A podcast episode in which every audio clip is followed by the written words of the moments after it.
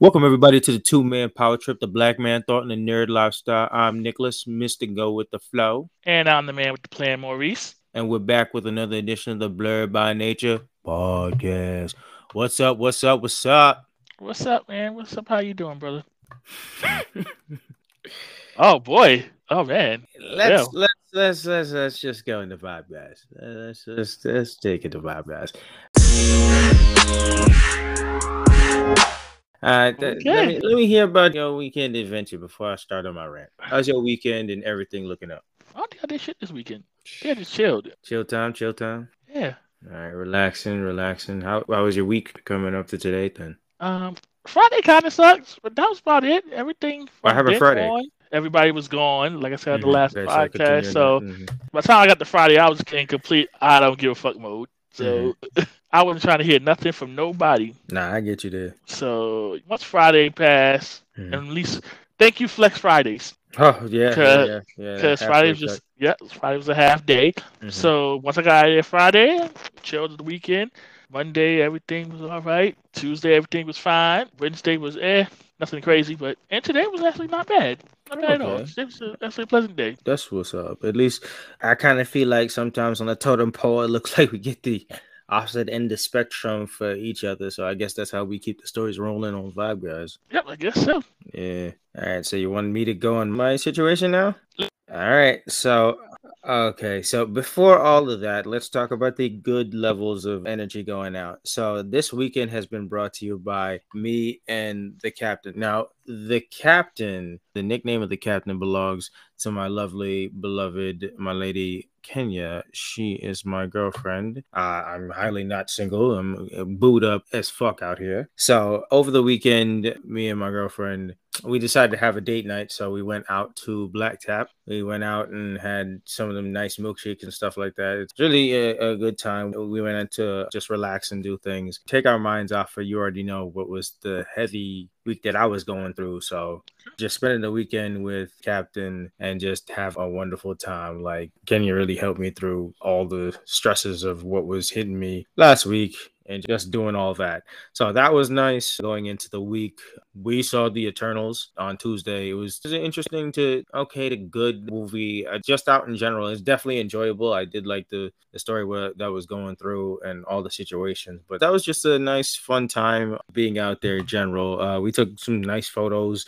The one of the like once in a dire mood that I will ever just you know sit around and chill and just uh, be out in the city and you know the people that always try to get a quick buck out of you and something like that and they take your photos and they just seemingly be nice photos. So uh, we gave homies some money and he actually took nice photos of us. So he's out in the city just doing boot up things and all this other bullshit. So it was really really good. It was really good. And the captain helped me through all of that good stuff. So shout outs to the captain. Most love always appreciated my lovely girlfriend. But just away from that my stresses of work has hit a different all-time high this week. It's only been like what I want to say. It's only been like two weeks since the whole situation gone down now with uh with the loss of my other coworkers, and it's it's definitely hit a fever pitch this week. This week they were pulling people from different locations to come to our location to help out with uh, all the messes that could be, but since they come from other locations that aren't as busy as ours, by the time they come over here, it's like they've never done any work whatsoever. So we have to help catch them up, or they're trying to, you know, finesse and work along our spaces. Some people have worked out perfectly and fit like a glove, but other people you have to like come following, kicking and screaming. It's like they do not know high pressure situation like our situation. So it just becomes a whole mess. So Monday we had somebody there helping us with the money and stuff like that, and it's like the person. It was like person's first day, so it was just messes galore that we was just trying to fix up. So they was trying to help, but they was kind of causing more harm than good. And throughout this entire week, we've had somebody training beside us that was learning the ropes, but they couldn't touch anything for the most part. So they were just watching us do shit. And that became awkward when it comes to like you being in a glass booth and everybody watching you. So there's just somebody sitting around. And when everybody's irritated, they're always staring at that person sitting around. So it was weird.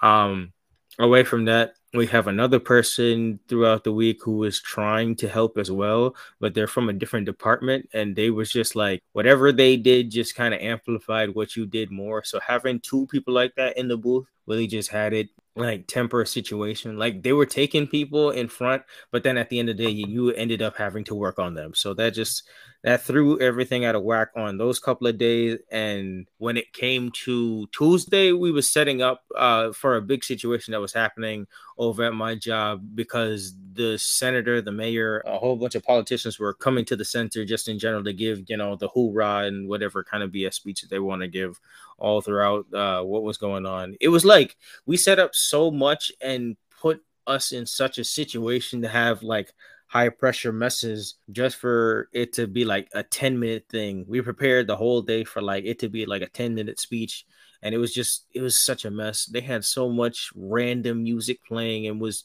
disturbing us and then just kept kept badgering us about other little things like we still have to do our work here and y'all are making stupid complaints about other stupid situations so that was that was tuesday but we actually held it down for tuesday mm-hmm. today today, as I mark today, today officially has got to be one of the worst days that's gone down in me working at the center just in general because I don't know everything when I say everything that could go wrong went wrong today you saw my messages from like 10 something. I got out of there mm. late. Did the old lady come back? No. What's so bad? It's not, it's not even that. It's it's it just it got bad. From the moment I stepped in there, they said my coworker who was the la- who like remember when I told you it's a band of four of us, mainly four of us. One person works registration, me and one of my coworkers we know registration and the booth very well, but only us two know those two cross things very well. And then our other coworker who knows she slightly knows registration, but she really is in the booth. But I know things and I do authorizations. That's my main thing. But the situation at hand is the mere fact that I don't know everything that my one main coworker who's been working in stuff like the booth and registration for longer than I. So there's little stuff that when he's around, we kind of need the information for. And he was out today. He called out and he knows Thursday is one of our busiest days. So he definitely called out for, for main reason. I mean, as told. And the moment I came in and he called out, my supervisor looked at me and said it's going to be a shit show. And by that time i knew it was going to be a shit show for sure because in the morning there's like three registers and i handle one and he handles the two new sets of registers because i don't know those and he knows the code to start them up and everything. So when he was out, I had to open all three. And I have like 10 minutes to set up. I specifically do one register because I'm the first one coming in and I have to when they let people in within that like small time period, I have to like start checking in patients. I leave the other two for him because he, he's moseying on in and he's coming in to to do the other ones that doesn't even take that much time. I need to open the main one that takes the main money going into that stuff. So the situation at hand is that now I had to open all three. So I had to take time to open the one in the back first, and then I had to come into the booth to open the other two. Now at that point, I'm already and you have to like sign books and all this other stuff and making sure everything's ready for financial to come down and bring you money and whatnot. So like I'm taking my time to open because these are like delicate situations that you have to open the registers. So I'm taking my time to open my first main one. So that's already, and then I got to open this second one that takes a whole bunch of time. That now the patients are in there and the line is growing and it's a glass booth. Once again, people are staring straight at you. So it's mad high pressure situation while you're trying to fix up all the books and everybody's wondering what's going on and why can't we start getting uh, answered in and all this yada yada yada. So when I fix up the two books and everything, my, my supervisor is trying to help clear the line from where she is as much as he can. But by the time I start with my first patient, Now, I told you from before that there's a new insurance policy that came in that took over from another insurance. So, the situation at hand is that my first patient I got was one of those patients that had to change over their insurance. Now, this is the start of where all things went to hell. When I was checking through the insurance and I was getting all the information out, I was like, okay, I'm going to print you a copy of your card that you can hold on to until the main insurance cards come into the mail. So, you can just have that on hand. I started trying to print stuff and then out of nowhere the printer just it's a usual thing that the printer just jams or there's some small issue with the printer. I went to go print stuff and nothing was coming up. So as usual i'm told to turn it off and turn it on you know the usual. So i turned it off and then i sat there and i let it turned off and everything. I, I waited a couple minutes and i turned it back on. Okay it's booting up and i'm waiting and i'm waiting and I'm waiting, and it's fully booted up, and I'm waiting, and I look over, and it, it starts saying a whole bunch of issues, and I'm like, all right, this is oh, obviously yeah. not printing, and the line just keeps on growing, and I'm dealing with this one person trying to fix up their stuff that takes forever. So I'm like, okay, eventually, I'm like, all right, I've waited long enough. I told them guys to come back at another time to see if they can pick up the copy of whatever comes out of the printer. And then we starting to take in more people, and more people starting to come. I'm starting to get the cavalry. Like my one coworker that I have there, the lady that I was saying from before was trying to help. She's a secondary person on hand that's coming in to help us. They're talking about when we started to hear the news of doctors being out left, right, and center after we started to check people in. And then remember what I told you how I lost my doctor because she got let go? Mm-hmm. Yeah, they still haven't updated. There's still people they haven't called who's under her, like mm-hmm. they're still making appointments for this doctor that's not here. So mm-hmm. every time we have it's one of those days where she sees patients. So we had the task of constantly telling people your doctor's no longer here. And they oh, have full and they have full physicals and stuff like that. And the king they just kept coming to us. And we kept having to tell them that and you know how it is when it's your specific doctor. And a lot of people don't want to hear oh we got to put you in for a walk-in instead. It was just mess after mess after mess. The credit card machine that roll of tape was finishing out. So that was a big hit. So i had to finagle and fix that that going down. I like how that played into later on in the day. And then they were trying to make us set in patients on specific doctor schedule.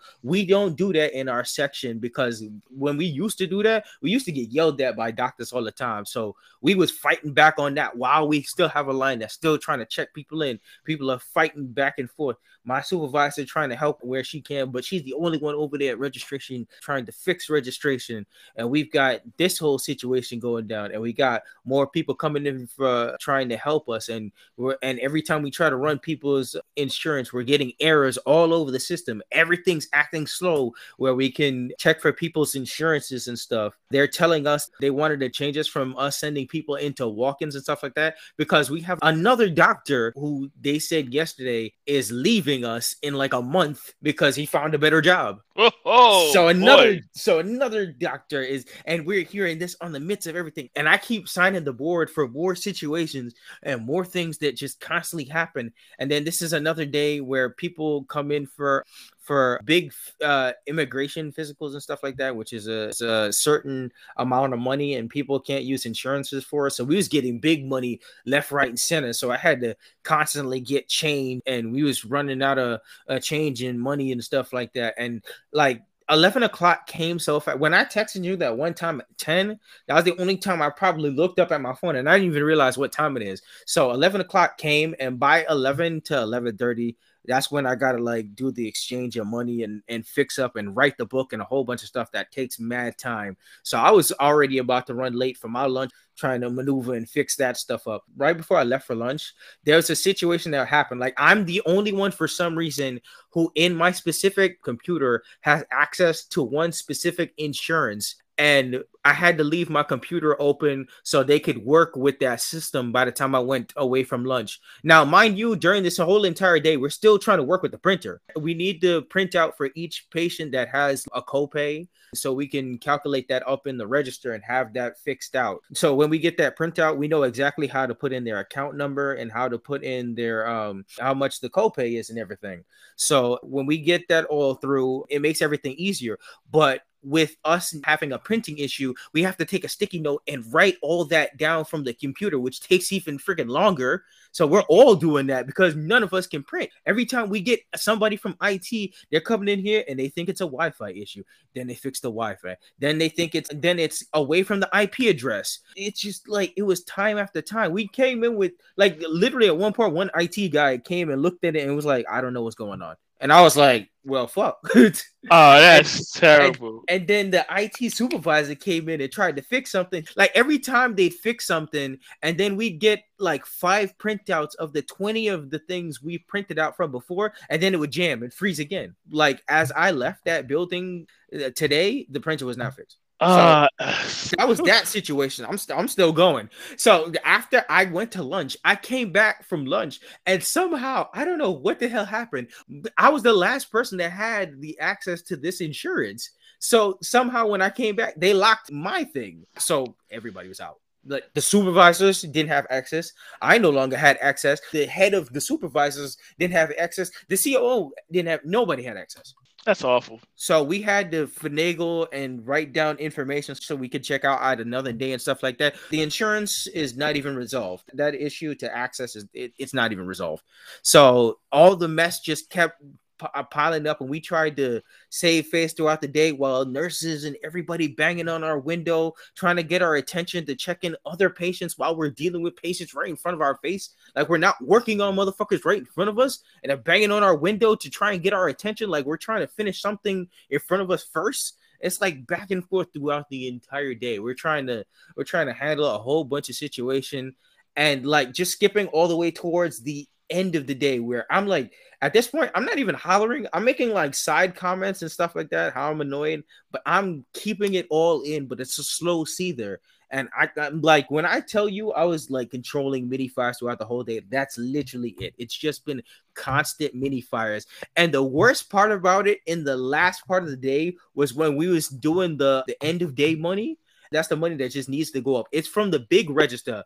To like towards the end of the day, there was an error on the register machine that said that the little ticket paper machine needs a replacement. Now it's not as easy as the credit card machine that I did earlier, but that shit was a premonition because this one started to glow red, and I was like, I told my coworker, and we both don't know how to change it. The only one who knows to change it is the guy who called out. So I'm looking at it and I'm like, yo, we're gonna have a situation in about uh hold like we're trying to hold that as much as we can, but we might have a situation coming up later.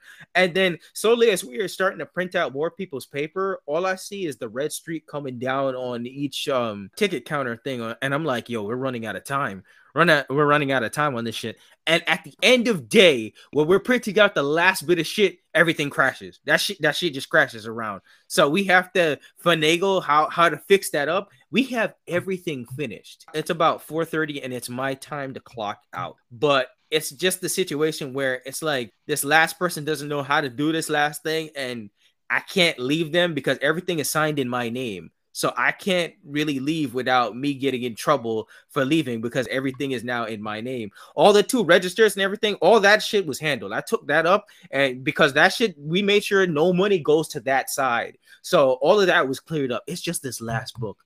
And you should have seen us try to maneuver this roll of fucking ticket paper for the next like 30 minutes after I'm already officially off the clock, but I haven't clocked out yet. We are trying to maneuver and work this situation in the midst of trying to call my coworker to try and see if he can explain to us over the phone how the hell to do this stuff. Like me, my coworker, my supervisor, me and my supervisor leave at 4:30, and we're trying to maneuver as much as we can to figure out all this stuff. We get my coworker on the phone to help us fix this ticket counter thing at the last minute, and yo, you should have seen. It was like our team won the Super Bowl when we got it finally fixed. And we had it printing out the last piece of paper after working at it for like 30 minutes straight.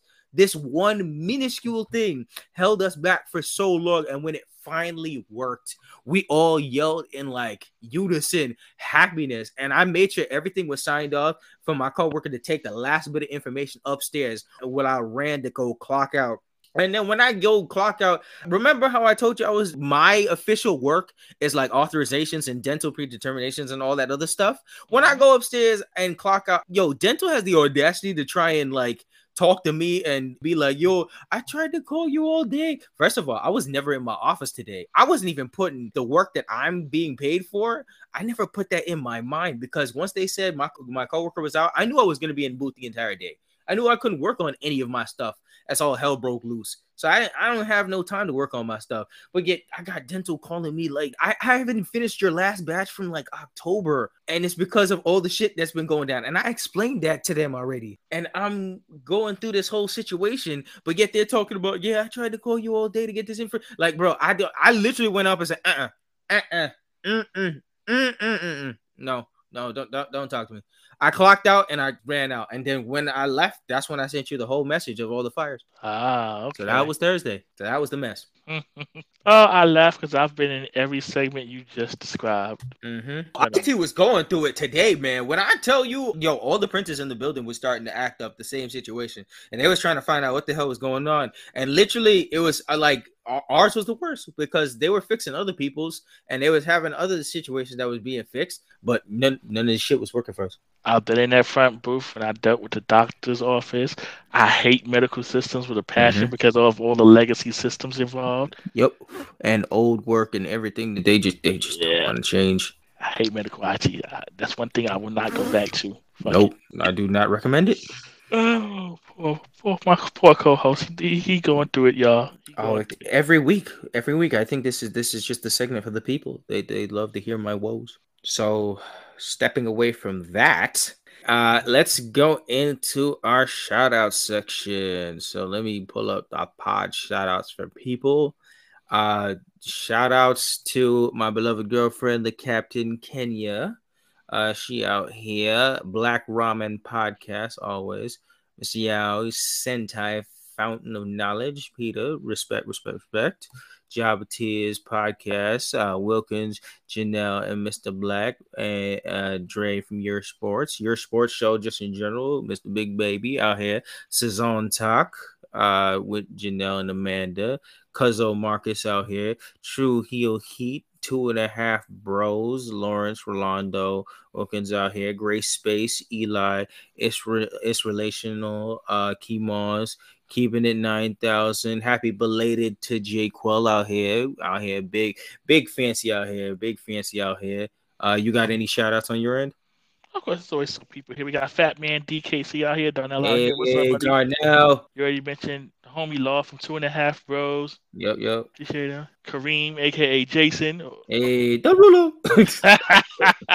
Omarion out here stepping. Right. Oh man and just everybody who tunes in. Thank yeah, you. Yeah, man. Always a bless. Always a bless. Especially those people and who's ever listening in India, in Germany. We, we are international. Yo, just yeah, never forget that. Yeah, when when we put up them side stories, y'all gonna find out who the true international is. Y'all gonna find out one day. One day, one day we'll, yep. we'll, we'll discuss that. Yep. All right. So we got that. So we're gonna dip into our second segment of off the cuff.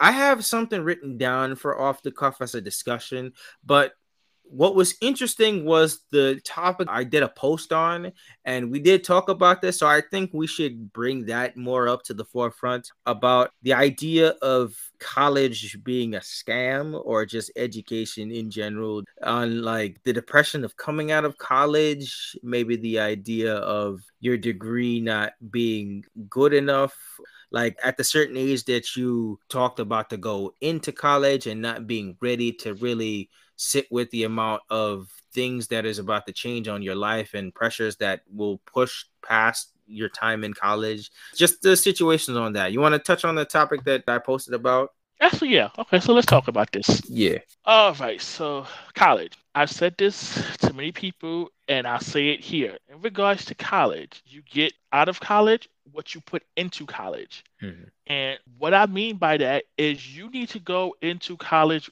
with a plan and I tell you this from experience because when I started college, I just jumped in. And mind you, this is actually taking a year off. After high school, I was not trying to do it. So I took a year off. Then I went in. And even then, at that point, I still didn't have a plan mm-hmm. per se. So I, I was still trying to figure things out. I didn't really get my shit together mm-hmm. until probably about sophomore year. Yeah. And that really goes back to that chance encounter I explained on yeah. the previous episode. Yeah. Where it was like, okay, so you telling me you all did all money. this, you got all this debt, mm-hmm. but you here, yeah, trying to pay off said debt, and you wasn't trying to be over there. So then I was like, okay, so the way this works is I'm gonna have to figure out how I can make this work for me. Mm-hmm. Make sure I can keep these costs, aka these loans and those other stuff, in check, and afterwards set myself up to where I can get a decent enough position where I can start to pay down said debt. Facts. So, in regards to just talking about that whole college thing, if you go in here thinking, "Oh, this degree is going to instantly make everything great," nah, ain't it. Nah, not at all.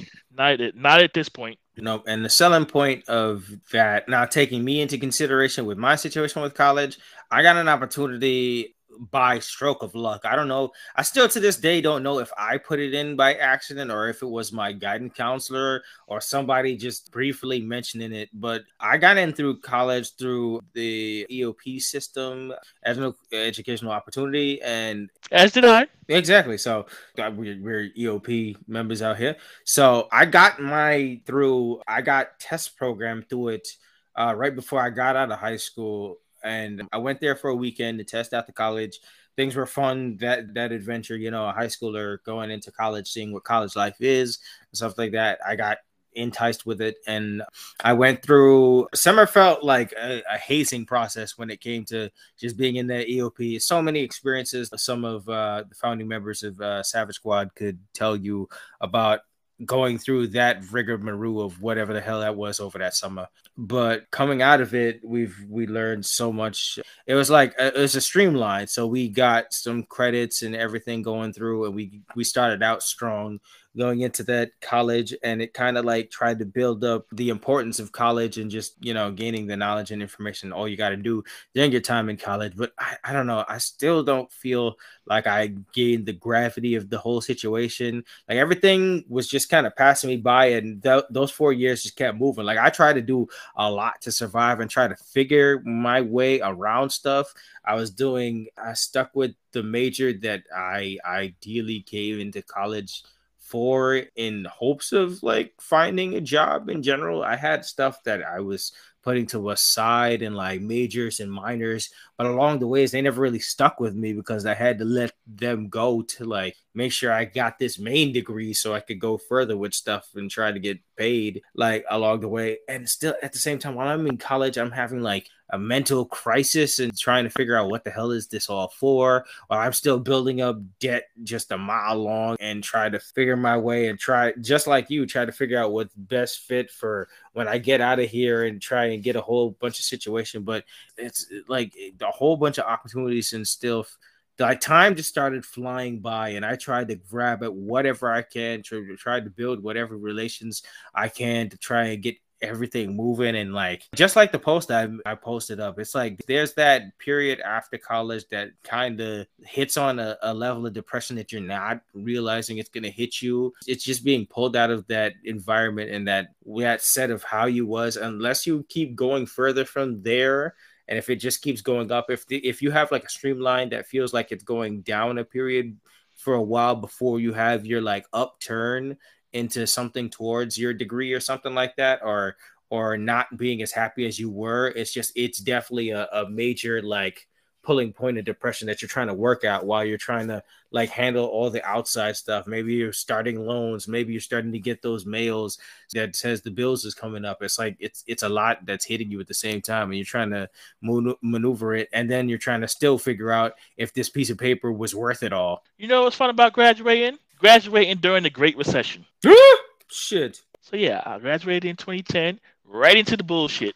They told us the same thing. They told us much ain't changed. So going you being in starting is another level, but they told us the same thing. Like shit ain't done changed. Y'all gonna try, and if y'all got connections, maybe you lucky. So I'm gonna drop some knowledge here.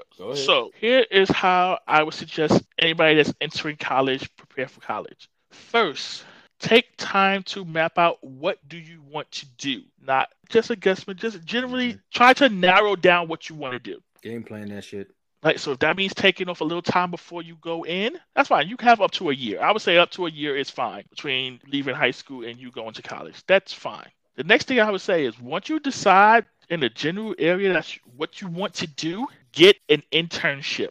Yeah. I cannot yeah, stress this that either. Enough. Talking from a person who tried and really did not get that opportunity. Well, man, just stress that. Make yes. that as much as possible. I need to stress this. This is important. Mm-hmm because you want the internship to line up as you're learning. So once you get out of school, you have actual practical experience in what you're trying yeah. to do. That's that full experience, and and people out here like real people love their free internship. So if you still in, in in school and you try to pull up on that, they love that shit. You make connections during the internship, and you also make connections in school. Mm-hmm. You nothing, nothing, nothing more worse than you graduating, you trying to pick up on internship or, or stuff like that because that's not going to be paid. And a lot of people don't like you when you graduate. Graduating is a shitty thing because once you graduate, you find out how much people don't love you as much as when you was just straight a student. You get put into life with everybody else. Yup. And the reason I'm stressing the internship is because the bachelor's degree at this point is the new high school diploma. It it's is. expected. Yeah. It's expected. So most jobs expect you to have that. Mm-hmm. So the way that you differentiate yourself is again with experience. And the way you can get that while you're in school and while I'm pushing this is to get an internship. And there are a couple of reasons for that. One, if you're getting that internship, you will know right away if you want to be in this field. Facts. So then the earlier you can get that experience, the earlier you can determine, hey, is this something I want to do as a path? And then if you don't, you can pivot. Yeah. Pivot, pivot that, a lot quicker. I tell you that, that, was, and that will save you a lot of time, mm-hmm. a lot of headache, and a lot of useless classes. Facts. And then I said, you'll be better for it when you come out. Yeah. And these internships can they can go hand in hand. You start using the experience quicker while you're in class and you're learning all these techniques and stuff like that. So it feels fresh in your mind. And likewise, you could take your experiences in the internship and take it during class that you can have discussions and be more detailed about it so you can find out specific knowledge that you need to know. Yeah, work your way up to them paid internships too. Yeah, free is, free is great for experience, but you want to work your way up to them. Oh, you always want to get the money. If the money is yeah. there, then come grab at it. But if you if it's not there, you can get experience while you're just still in school and you're probably doing other jobs and other stuff and you're making money some other how. I mean, it's, it's the best situation. And I will also say this: depending on what you want to do, the college route may not be for you. There we go. And the reason I'm saying that is if you want to be a mechanic and you want to work with your hands, the college route may not be for you. A trade school would be a better road. Mm-hmm. If you're trying to be plumber, an electrician, or something like that, a trade school is for you. If that is your passion and that is what you want to do, what I'm trying to say is don't go to college just because. Mm-hmm. That goes back to what yeah. I was talking about about having a plan. If mm-hmm. you know you want to go this route and college does not match up with that route, if you want to go to college, Start small. Start with a two year. Get your associates. Get you your trade work together. Yeah. If you want to go back, you got time, probably more money and, and energy, and you don't got the loans tying you down at that point. So if you want to do whatever you want to do, you can handle it a lot better at that point. At that point, your trade will give you the income. So if you do want to proceed and go forward, you have stable income coming in to do that. And you got life experience a lot of people coming out of high school going into college don't necessarily have life experience to know how to maneuver out of certain situations that they learned when they're very young so it's like i mean you going in there with, with a different life yeah there's no reason to box yourself in that young so take a step back like i said after high school i was burnt out of school yeah so see? See, i took a step back there you go I respect that. I wish things didn't streamline me so well into that. Like, there's some things that I definitely feel like shifted like I feel like I should have taken more advantage of. Like definitely, I'm gonna push the study abroad thing for you to, to just don't live into your bubble. Try and see if during your time, even if it's gonna put like work with whoever you can to see if you can like fix the money situation or something like that. But like a semester abroad really will like right uh, heighten your your surroundings or just fix up any kind of situation because you just want that travel experience and and just see how other life lives. It, just maybe you might want to shift there. Maybe you want to make big drastic decisions about what you want to do for for life for a while. Maybe you want to see how other side lives and stuff like that. Just for a little bit. That's trust me, it's a game changer. It'll open eyes. Even in an interview process, you can speak into your own experiences. Going abroad is great if that's an option for you. I yeah. always mm-hmm. say take it, but just remember it's okay to pause and take a step back. If oh, things yeah. are getting overwhelmed, if you got your grants, you don't want to waste your grants, you don't want to waste your pay, you don't want to waste your tap. Exactly. Stop. Take take a semester. Figure out what you want to do. Figure mm-hmm. out how you can maneuver this college thing. Because it goes back to what I was saying. You're only gonna get out of it what you put into it, and you gotta be smart mm-hmm. about what you put into it. Because you don't want to waste your college money on a whole bunch of useless courses. Like you don't want to have this whole bunch of electives that don't transfer anywhere. Yeah. And, and then when you if you decide to switch majors, you got to retake a whole. You got to retake all the other courses because none of these courses are equivalent credit. Fucking mess. Don't want y'all don't want to deal with that. Nah, nah, that's that's that's, that's not fun. It's not fun, y'all. No, it ain't. But I'll put a pin in this discussion because we dropping gems on them. But this has been like one of the most informative OTC conversations we have. This is educational for all out there. Oh, yeah, definitely. So yeah. All right. So moving into our small subsection discussions. All right, so reboot news. Now, this is going to be on the anime information and stuff.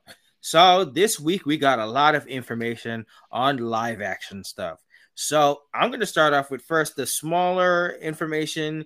Uh, we got Yu Yu Hakusho live action coming on Netflix in December 2023 it was announced so i mean we're officially like two years away from that so i mean as time goes on we'll see how far that's gone and the the look. I mean they've dropped hints on how the cast might look and stuff like that but i don't know if it's like legit in the workshops with that so with that i'm just gonna say it's gonna be i mean we're gonna have to see the cast like something else that i'm about to discuss so with that, uh, do, do you have any comments on the Yu Yu Hakusho live action? Why?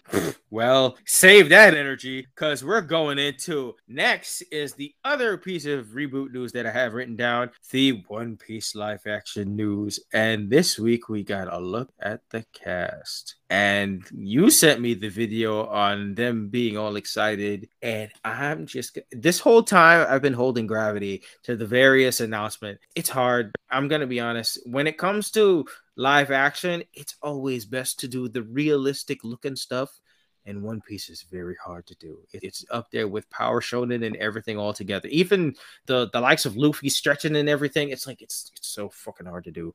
So I, the cast is some is on the upside, some is on the downside. I don't know. How do you feel about this? My eyebrows raised on it like you said, because of Luffy and what he does, mm-hmm. that's gonna be hard to do. It's probably gonna be CGI. It's probably not gonna look good. Mm-hmm. In terms of them in the get up, I don't know, man. This just... I gotta, I, I'll see them in the fit. Some people is looking, looking all kinds of way, looking like I don't know Sanji, looking the guy who looked like Eminem, looking like Sanji. I, I don't know the the guy, the guy for Luffy, the homie got the the energy like you showed me. He he got energy, but I, I don't know. I, am just gonna have to see people in fits. Oda's behind it, and Oda's been working with it. But I mean, he wouldn't. I never like to go against the greatness of Oda because Oda Oda knows Oda out here in these streets, right? Oda great. Oda wanted to go.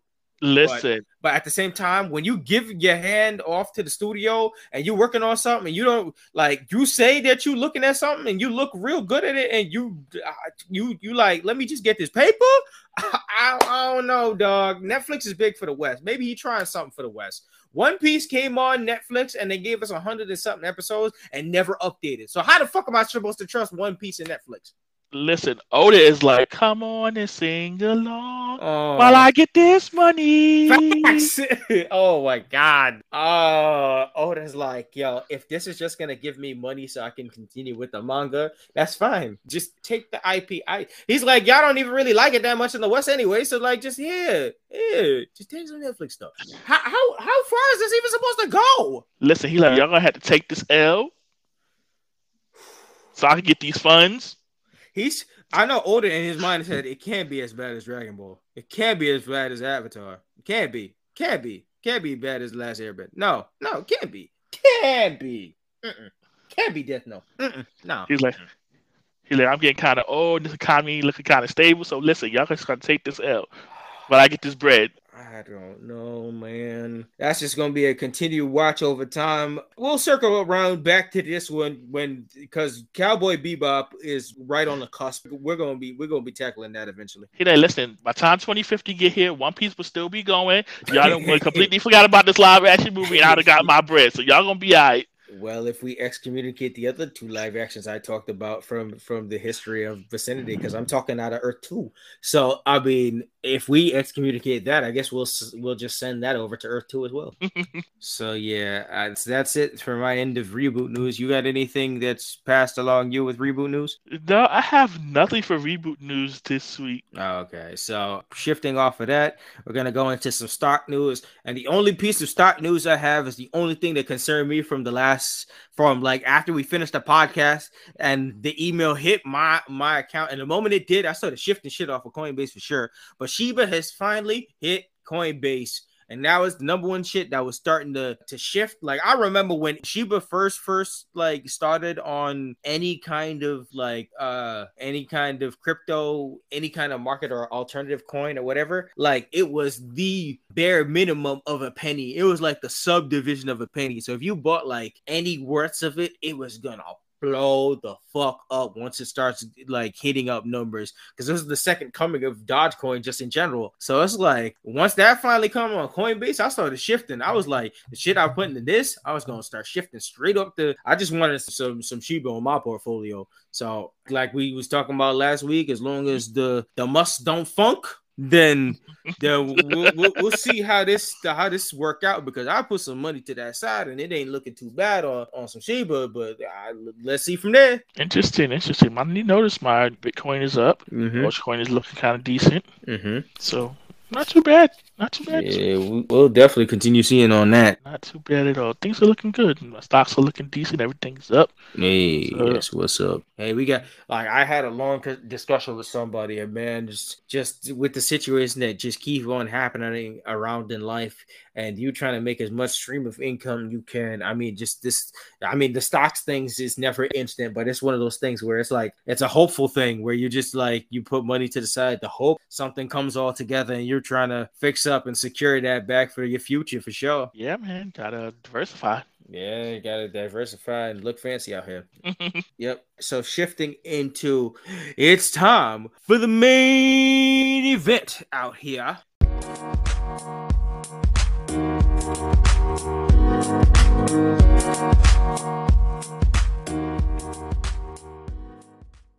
So, for those that don't know, this is actually our 44th review uh recording. Now, we've been doing this for a year plus, but we finally decided to put this out live. So, this is officially our episode 4, but ironically, really it's our episode 44th review, and this is our irony special because this main event segment this third segment, Comfy Couch, this week is a show retrospective of episode one of the OG and the reboot of the show, The 4400. So this episode is full of four. Episode four, episode 44, The 4400, we all out here.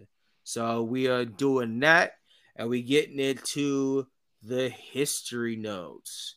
So my co-host is more familiar with this show in general, but do you want me to read off the history notes that I have, and you try to confirm for me anything if I'm stirring any different kind of way around this? Yep, go ahead. I'll chime in afterwards. Okay, so all these histories that I'm about to break down is both back-to-back information. So one section I'm gonna say is about original, and then reboot after. So it's so each note I'm gonna be on original, reboot, original, reboot, just coming straight down. For the original of the 4400, it was running running for four seasons, 44 episodes, ironically, from July 2004 to September 2007. And then in the reboot, it started in October of 2021, currently ongoing. For the original, it's under mainly the, it said it was under the banner of the USA Network. And with the reboot, this is under the CW Network. Uh, the original, uh, it being a science fiction drama show, while the reboot is really under science fiction drama and mystery. The original inspired hot shows today, like Manifest. Everybody knows that from Netflix, and it's getting a new new movie adaptation to co- to finish off. Ironically, like you was telling me with the 4400, how you said it ended off on kind of a cliffhanger. It, I guess the same in trend comes with Manifest because it's getting a movie to finish itself up as well. So I don't know. Uh, the reboot is a reboot off of you know the inspirational show. The original is streaming on Netflix if you want to watch that there. This new reboot is streamed from the CW app. The original's premise idea of uh, 4,400 people being kind of in a sense raptured, kind of in a way, since one day and snatched up only to be returned years later into the future, like nothing's ever happened, but something changed about them while the premise of the reboot is kind of the same as the others, only seems to be 4,400 uh, minority, only to be returned now during race riot situations. So that's my fast facts and history news on the 4400, uh, the original and reboot. All right, I'm gonna fill in some info here. All right, Go we're ahead. gonna start with the OG. Mm-hmm. Okay, like like you said, as you said, it ran from 2004 to 2007. Mm-hmm. The show was first offered to Fox, but oh, Fox oh, okay. only wanted a miniseries. Why does that remind me of um when we reviewed The Gifted? Yeah, it's, it's kind of the same scenario. I don't know yeah. what Fox's deal is with that, mm-hmm. but they said no, and they took the show to USA Network, and USA was completely on board. They was like, "Give me that money. I like this." They went so far as the premiere episode was actually two hours. Shit as you said, the show went four seasons, and the show was canceled due to a combination of reasons, as per the co-creator Scott. Was it so? Was it really that it ran for four seasons and it was forty-four episodes? That I have to double check because that's because I'm like, number. I'm like, how would it? It seems too perfect for it to be forty-four episodes and then somehow leave off on a cliffhanger. That sounds like it's supposed to finish at forty-four. It actually is 44. See, I don't I don't understand that. How does it leave on a that sounds so so weird. How would it be 44 and it did not finish right? That sounds like an adamant like, all right, we're gonna it's 4400. We have 44 episodes. Come That is super ironic. So the first season was 5 and the other 3 were 13. See what I mean? Oh, see that make in my head because I didn't check all of that shit. I, I thought everybody did eleven. No, they're all thirteen. I had to double check too. That is so fucking weird. Yo, this show was meant to complete, but they fucked up. I don't know who decided to write something further, but they fucked up. It was supposed to end. It's it's right there. 44 episodes. Come on, guys. Come on. And yeah, the episode 44, that was the cliffhanger. So that makes no sense. That that was on purpose. That meant that show was always supposed to end that way. It was supposed to end cliffhanger and piss y'all off. I swear. Nah, man, that it, we were supposed to get. We was right at the top of where nah, this. Niggas, it was about niggas, to go down. Nah, them niggas read it exactly that way. They said, "Nah, we gonna fuck these niggas up." It's 44 episodes. We ending it off that cliffhanger, so they will never know. They will never know. They just have to have the imagination. And going on for that, it got canceled because of a combination of reasons. It was one, as they hit the end of season four, going mm-hmm. towards mm-hmm. season five. We had the Writers Guild of America strike. Yeah, so you know that had to take out a bunch of shows. It had budget issues, and I mm-hmm. guess the USA didn't like the numbers for the previous season. Well, there you go. So you get a perfect storm of all of that, and yeah, it got canceled. Get the X. I hear that. And of course, like you said, it got left on a big cliffhanger, which, oh man. Mm. No, I blame USA and them damn writers strike. Y'all cheat us over. Yeah. They honestly did. All right. Okay, last note is just the the OD. For me, this is my first intro to Mahershala Ali, aka oh, our new Blade. AKA New Blade. New Blade. I'm just gonna keep going. New Blade.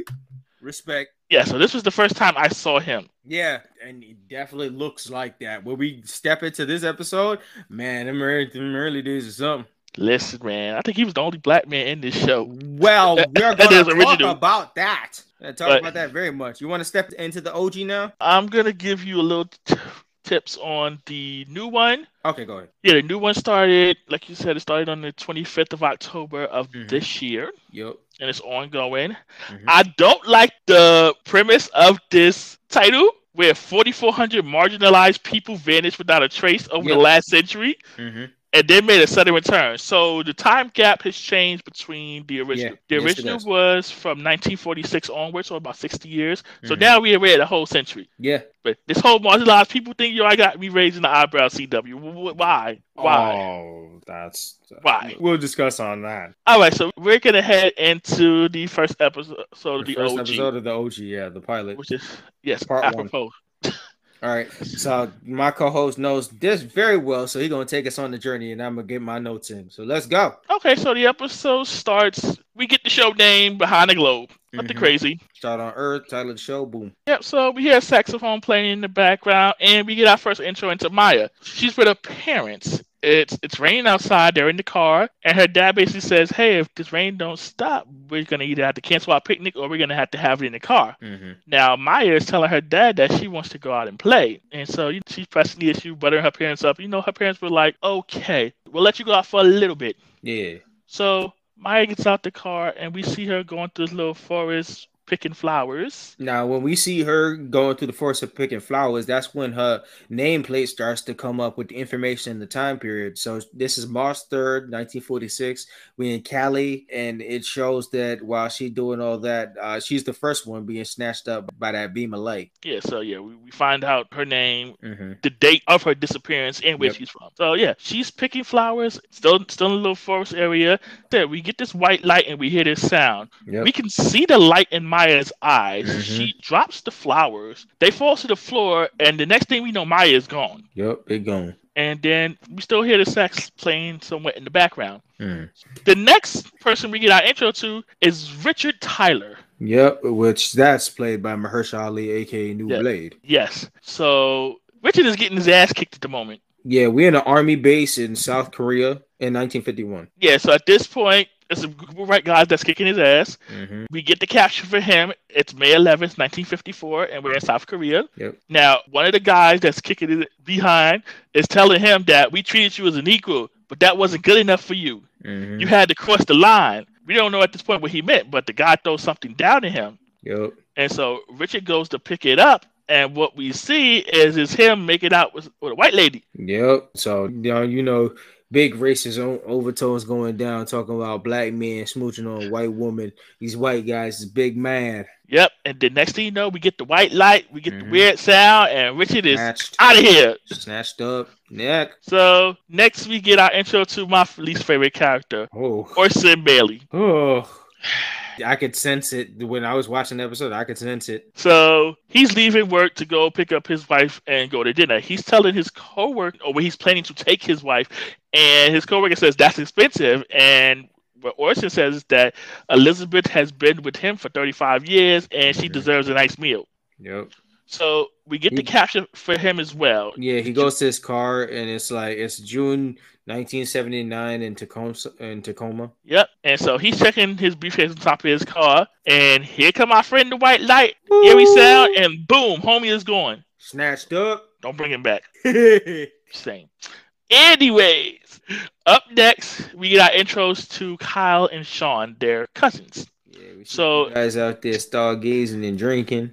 Right there on the beach, they're drinking. From what we can tell by their brief conversation, Sean supposedly seems to be the black sheep of the family. Yeah. So we get a caption for both of them. It's April 22nd in 2001, and they're in Highland Beach, Washington. Yep. So first, this time we get the eerie sound, hmm and then here comes the white light. Kyle screams and he drops to the floor, Yep. and then Sean is gone. Snatched up. So next we are in present day. Yeah, is- we shift okay, off to that. So after that situation, we shift off straight into present day. So present day being 2004. Mm-hmm.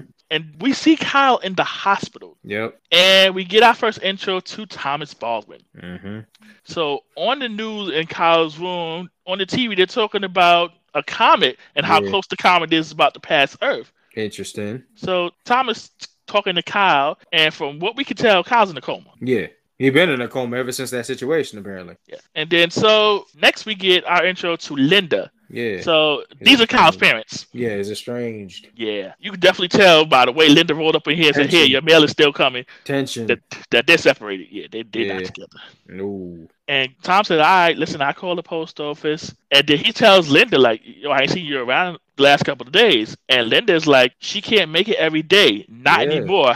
Not after three years. Three years, your picnic been in a coma. I mean, that's hard. That's hard times. Yeah, and then here comes Tom being a dick saying, So what are we supposed to do? We're supposed to give up on him? Like, who's paying these medical bills, my nigga? Like, what you talking about? I gotta go to work. Hey, Linda's like, um, I gotta go. Yeah, man. And she, Tom chases after her. She's like, she tells Tom it's not a competition on who can stay with him the longest. yeah. She's like, I love him, but I can't live here like you do. Facts. And then Tom was hiring investigations to find out where Sean went in the midst of all this. And it's like, yo, Tom, you're a big mess right now. Yeah, Tom is just like uber obsessed. He, I get it, but then Tom. Tom, yo, come on, man. Well, I guess Tom is holding on, and we'll get into that. Some kind of Yeah. false hope on finding some Mhm. answers, but we'll, we'll get into that a little Yeah. later. And Linda's just over his overtime shit Pretty much at this point.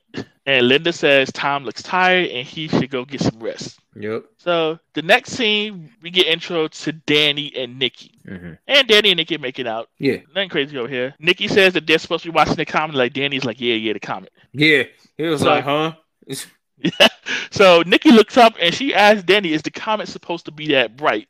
And yo, Mm. yeah, that comet is kind of kind of bright for something that's every- supposed to be that far away. Everybody looking up at that comet area and shit looking bright as hell now. Yep. So the next thing is we get our intro to Diana Skouris, hmm and she's on her treadmill working out, and she gets a phone call.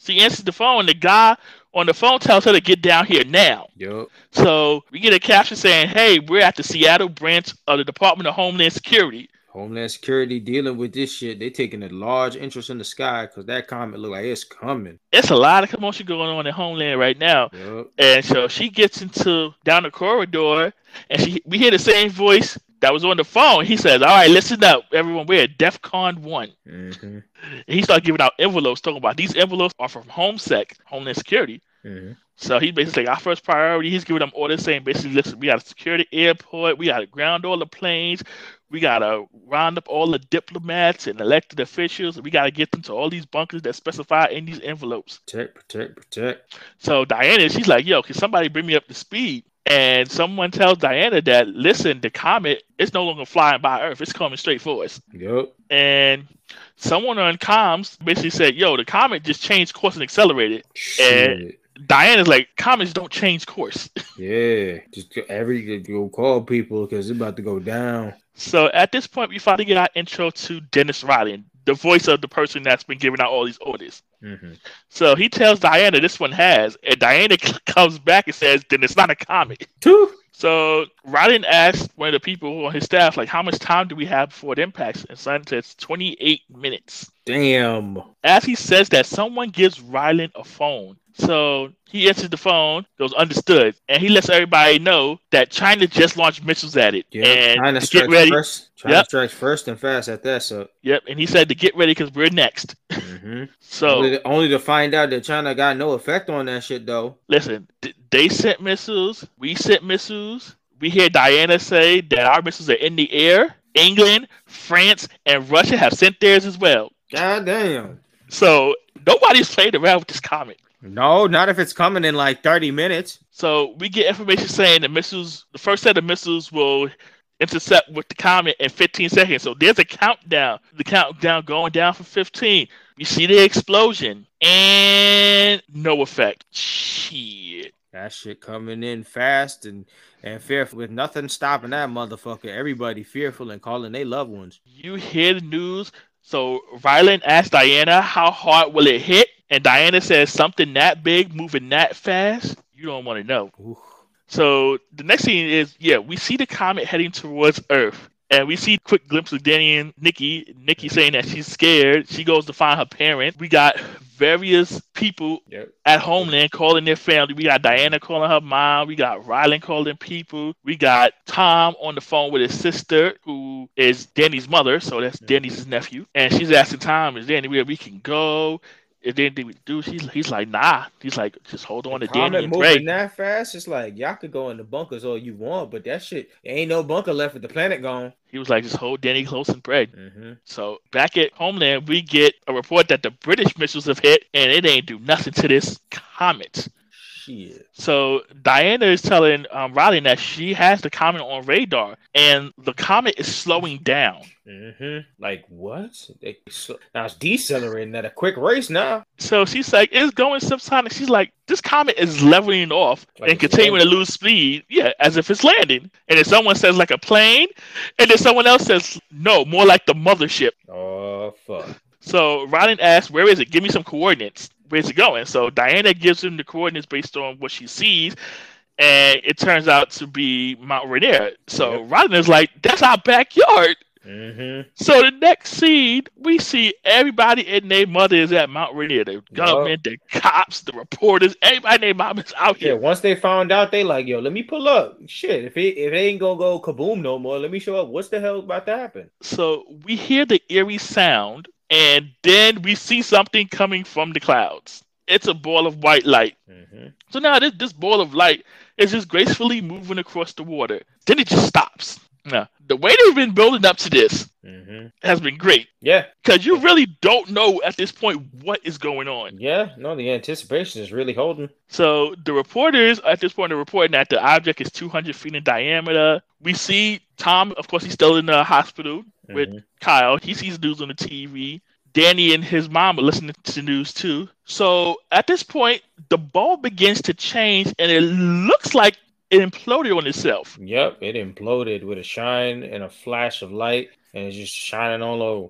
Everyone at this point is confused. Yep, But then a blast of light comes out, and it knocks everyone back. Yep. Most the front people got knocked down. yeah, Cameraman got knocked down. The reporters and everybody else don't know what to make of it. At this point, we see some smoke and fog, Yep, and then we begin to see people coming from the fog. a large set of people. and everybody and the reporter's like, "Oh shit, what the hell is going on here?"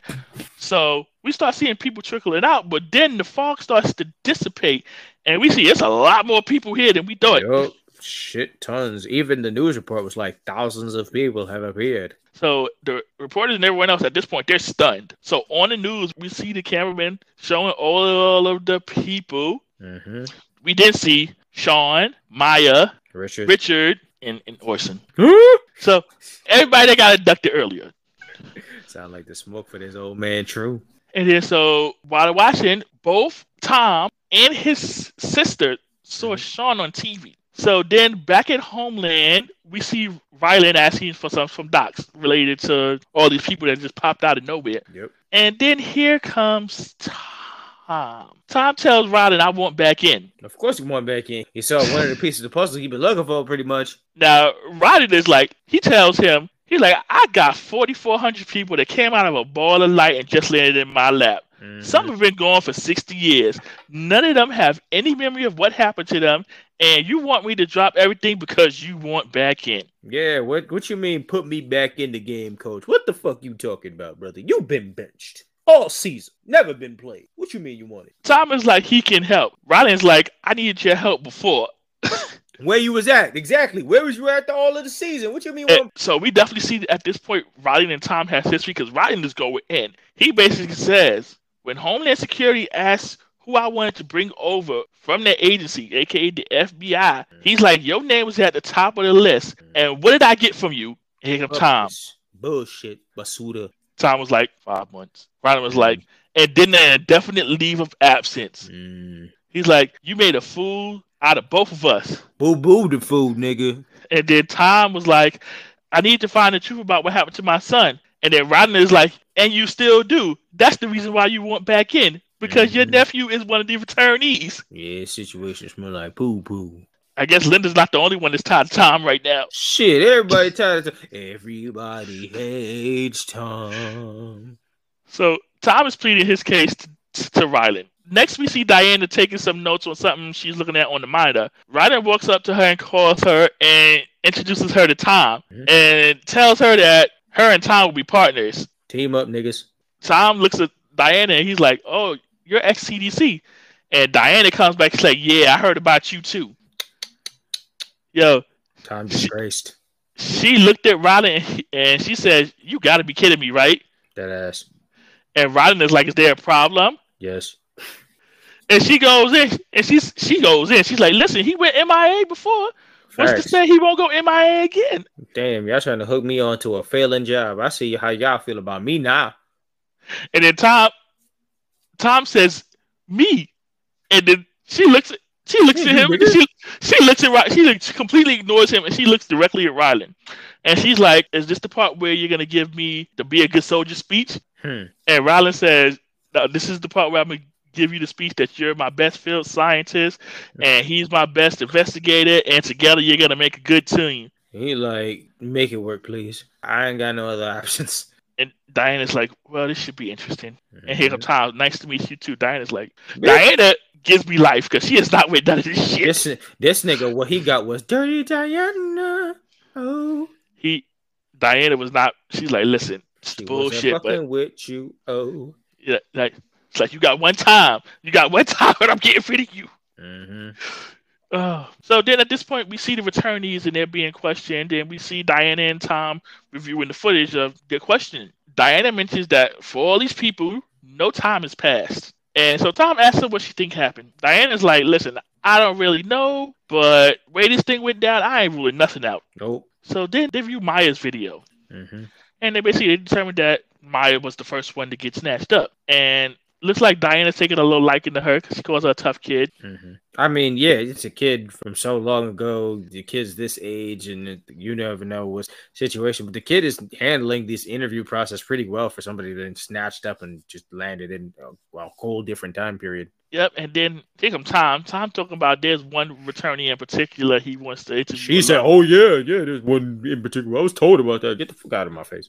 Yeah, Diana's like, yeah, she heard returnee 2,177. She gives her a distance and he's all yours. Diana's like, yo, get out of my face. I'm that ass. Time. Get that bullshit away from me.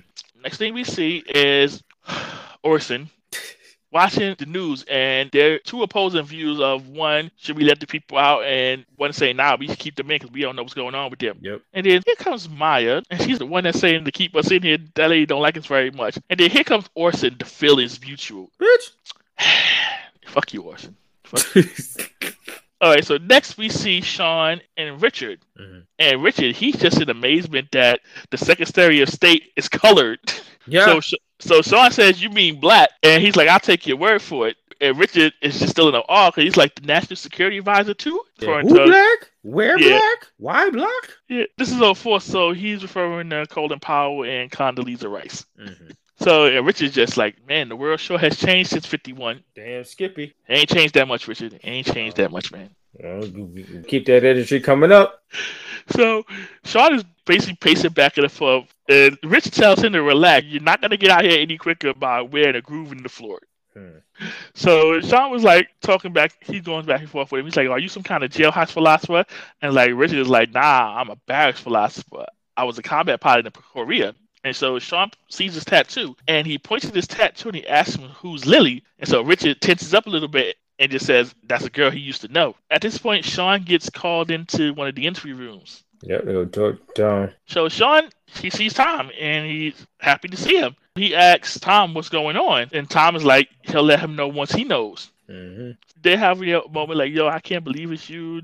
Sean's like, I can't believe how you think I feel.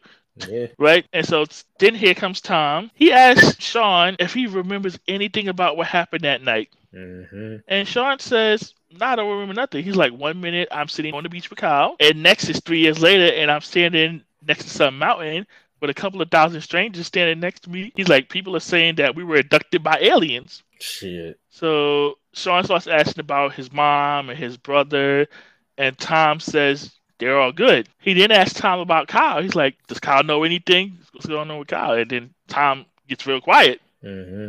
And so Sean is like, what's going on? He's asked Kyle okay. And then Tom tells Sean that Kyle is in a coma and he's been in a coma since he got, he got abducted. abducted. Yeah. Yeah. So Sean is trying to figure out like what are you talking about? Sean says he was fine the last time he saw him. Yeah, Tom being the passive aggressive in this situation really marked up the whole scene on Sean because then he starts to get Sean hella upset in in the way that he feels like he's being accused for some situation there. Nah, yeah, because at this point, you know, Sean is trying to tell him that yo, we were having a couple of beers, yeah, and we were good, and then pick up Tom talking about don't lie to me. Tom instigating shit. and It's really annoying me too.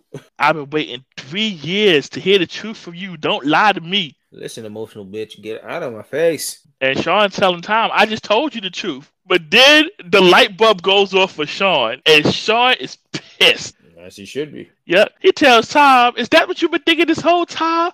That I gave Kyle something that messed him up and I just took off? He was like, Screw you, Uncle Tommy. Yeah. I agree. Screw you, Uncle Tommy. Screw you, Tommy.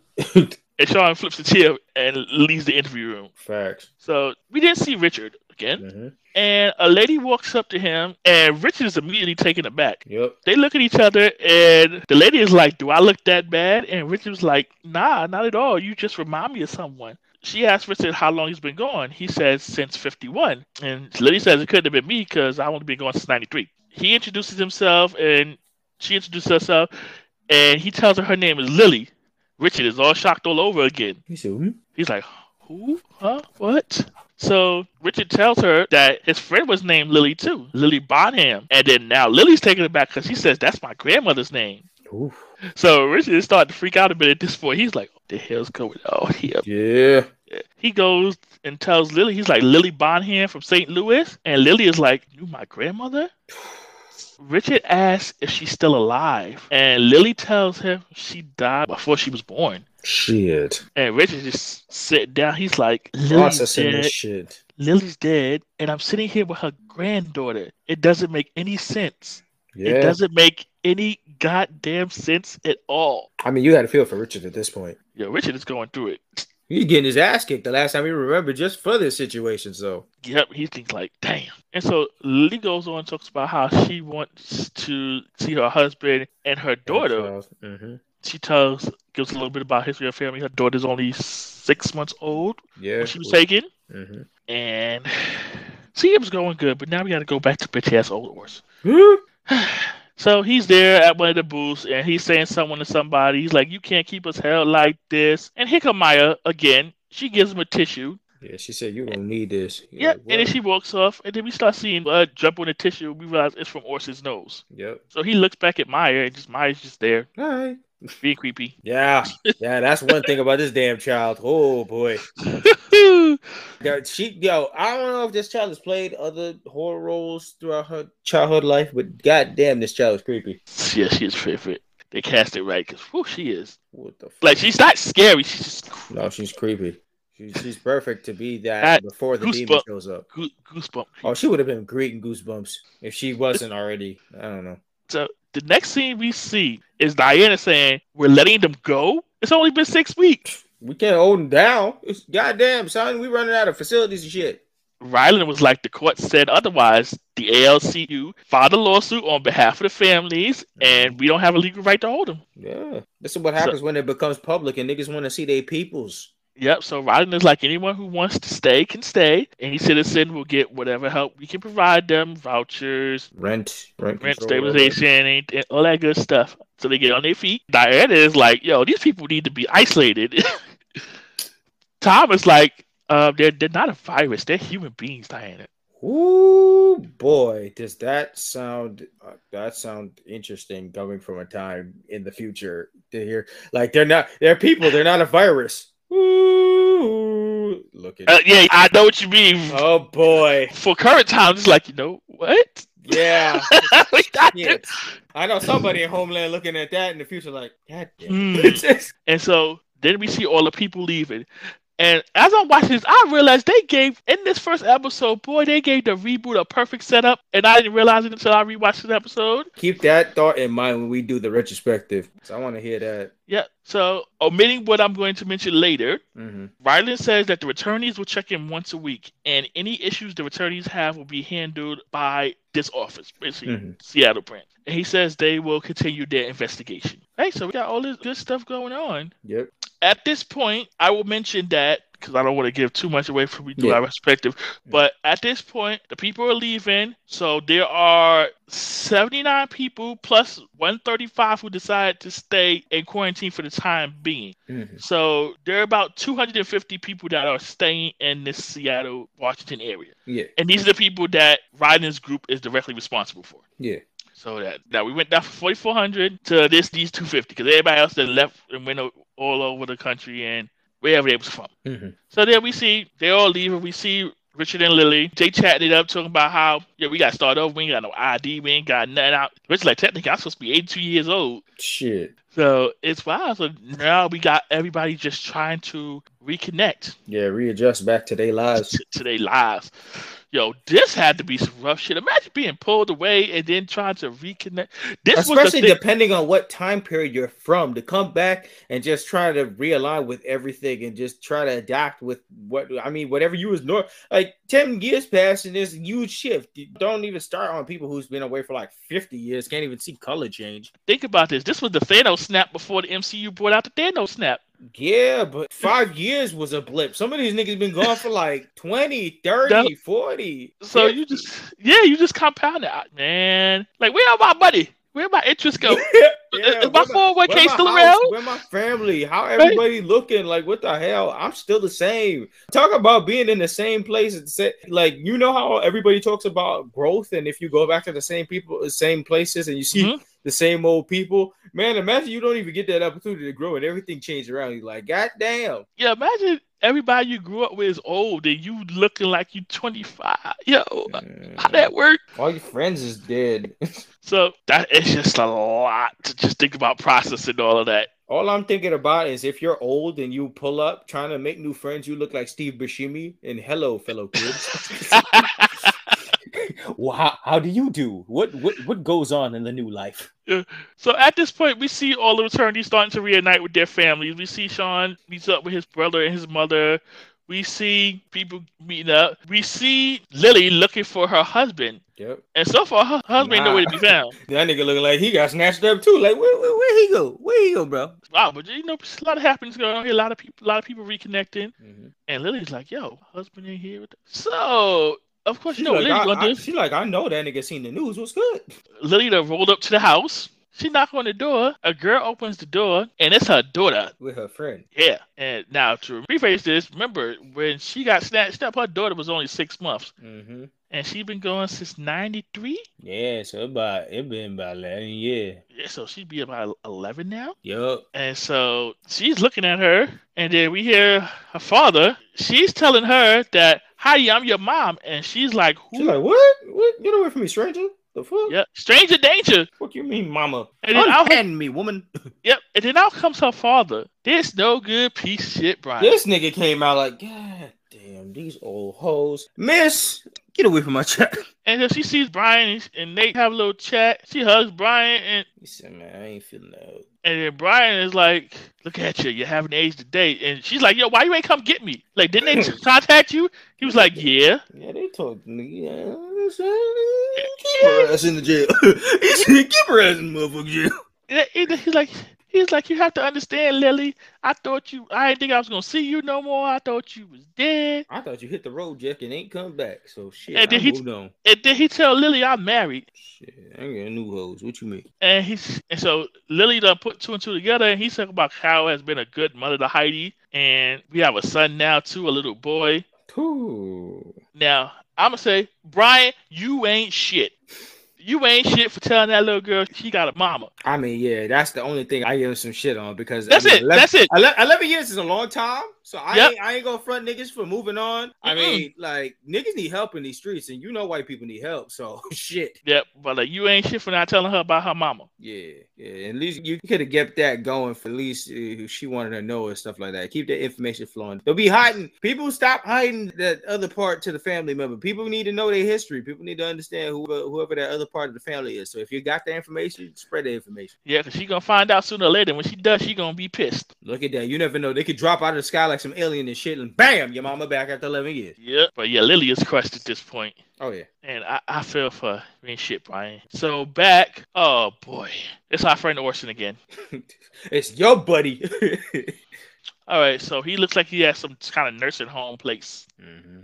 And so he's there. He goes to look around and see, and we find out the lady that he's going to see is Elizabeth. Is Elizabeth, and from what I can tell here, at this point, Elizabeth has well, she's older, of course, she has dementia. Oh, that she definitely got onset dementia for sure. Her her mind looked like it's gone straight from the day yeah. where she was waiting for her husband. It was that that him disappearing on that date night was probably the thing that sent her over the the, the moon with that. Yeah, because he was like with her for 35. And, uh, Yeah. right, And or he it's just not- never I don't think she ever accepted that he never showed up on that on that debt night and it really crushed her. yeah, when you've been with somebody for that long, I can definitely see that. Like, they just up and Gone. gone. Huh. Especially in that time. You gotta think about that. Mhm. In the 70s, it's probably been that she's been taking care of this one person, and this one person's been her whole life at that point. So if that Yep. nigga just up and gone, what is she supposed to do? Yeah, especially at that age. Like once Yeah. you once you've been with somebody that long and you up there uh, numbers in that time, it's like yeah, it's like that's a shock. And so Her personality is her husband, and he was making all the money and shit like that. He had all the businesses, so it's like once he gone, you kind of stuck. You literally like it's a perfect capsule of saying that you're stuck. She's got dementia. She's stuck in the mind. She's stuck in the life. She's stuck in everything. So she got she got nothing. She got nothing. yep, I don't like this man, but I feel so bad for him at this point. Yeah, Seeing his wife like that, yeah. It would it would make anybody go crazy. yeah. So that that whole that whole scene there, I was like, oh. Mm-hmm. And then he's trying to comfort her, and see him a little sobbing a bit at the end, and I'm like, oh man, Yeah. dang. They really make you feel for these people though. If you So- get if you really get uprooted from your life for like many odd years, even if you're gone for like a week or something like that, it's it's big changes that can happen. Niggas assume that you ran away or something. Like nigga, I got grabbed by some ball. Yep, I like how they've they've really set up one them being snatched And so life far. out and and trying to readjust with life. I like how all of this has been cemented in this first episode. Yeah, they really they really did a lot in this first episode. That's what so I'm saying because we're about to compare something else. So at this point, we see Sean at his house. You know, everybody he's having a welcome back party, right? So he's there with his brother Danny. Mhm. He's like, "Yo, Sean, most of your friends probably at college, so they ain't here right now." They said we looking for who? Nah. We see Nikki, who I think at the time he left was fourteen. She was see the weird thing with Nikki was that's something weird. He was too old for Nikki because Nikki was like 14. She was young booty at that time. Mhm. But now that he back and shit like that, she they of right age right there, which is starting to get really creepy. But hey, that's what they want to rock with. Yeah, the way they were looking at each other, I'm like, Ah, shit was hella creepy. I know you was at a certain age, you was young booty at that time, and that nigga was looking like a mean predator at the time. But now that you know years have shifted and you grow older, it's all okay. like nah, bro, that shit was shit was creepy vibes. Oh, Look- this young booty shit was weird. this it. That's a whole unpacking. I know that's probably gonna be a whole unpacking, and I knew stepping into that shit, I was like, if I go any further, it's gonna be mad weird young booty shit. Oh, I'm not gonna even listen. I'm not. I'm not gonna say I know. nothing. That's that's the time for if a nigga continues. so next day we see Richard, and he's in St. Louis. Mhm. And so we see some homeless people, and you know, Richard's just looking around. He's like, "Yo, he's like, yo, I used to live here." And the homeless people, Nigga said, I live here now, bitch. I would have kicked over his little heating can, Fact, tell me he can't flip a nigga into a can. right? Took all that shit. I would have knocked this fire can over. This nigga, yo, they wrote Richard as civil and docile as possible. They were like, we gonna make this black man weak. Listen, I get it because of the time period that he's from. Mm-hmm. And so we're back at the party, and we see Diana and Thomas there. Mm-hmm. And then so Thomas like, "Yo, I brought you to the party so you can see that the returnees are human and put the name to a face Mhm. and remind them they're people, not viruses." Mm-hmm.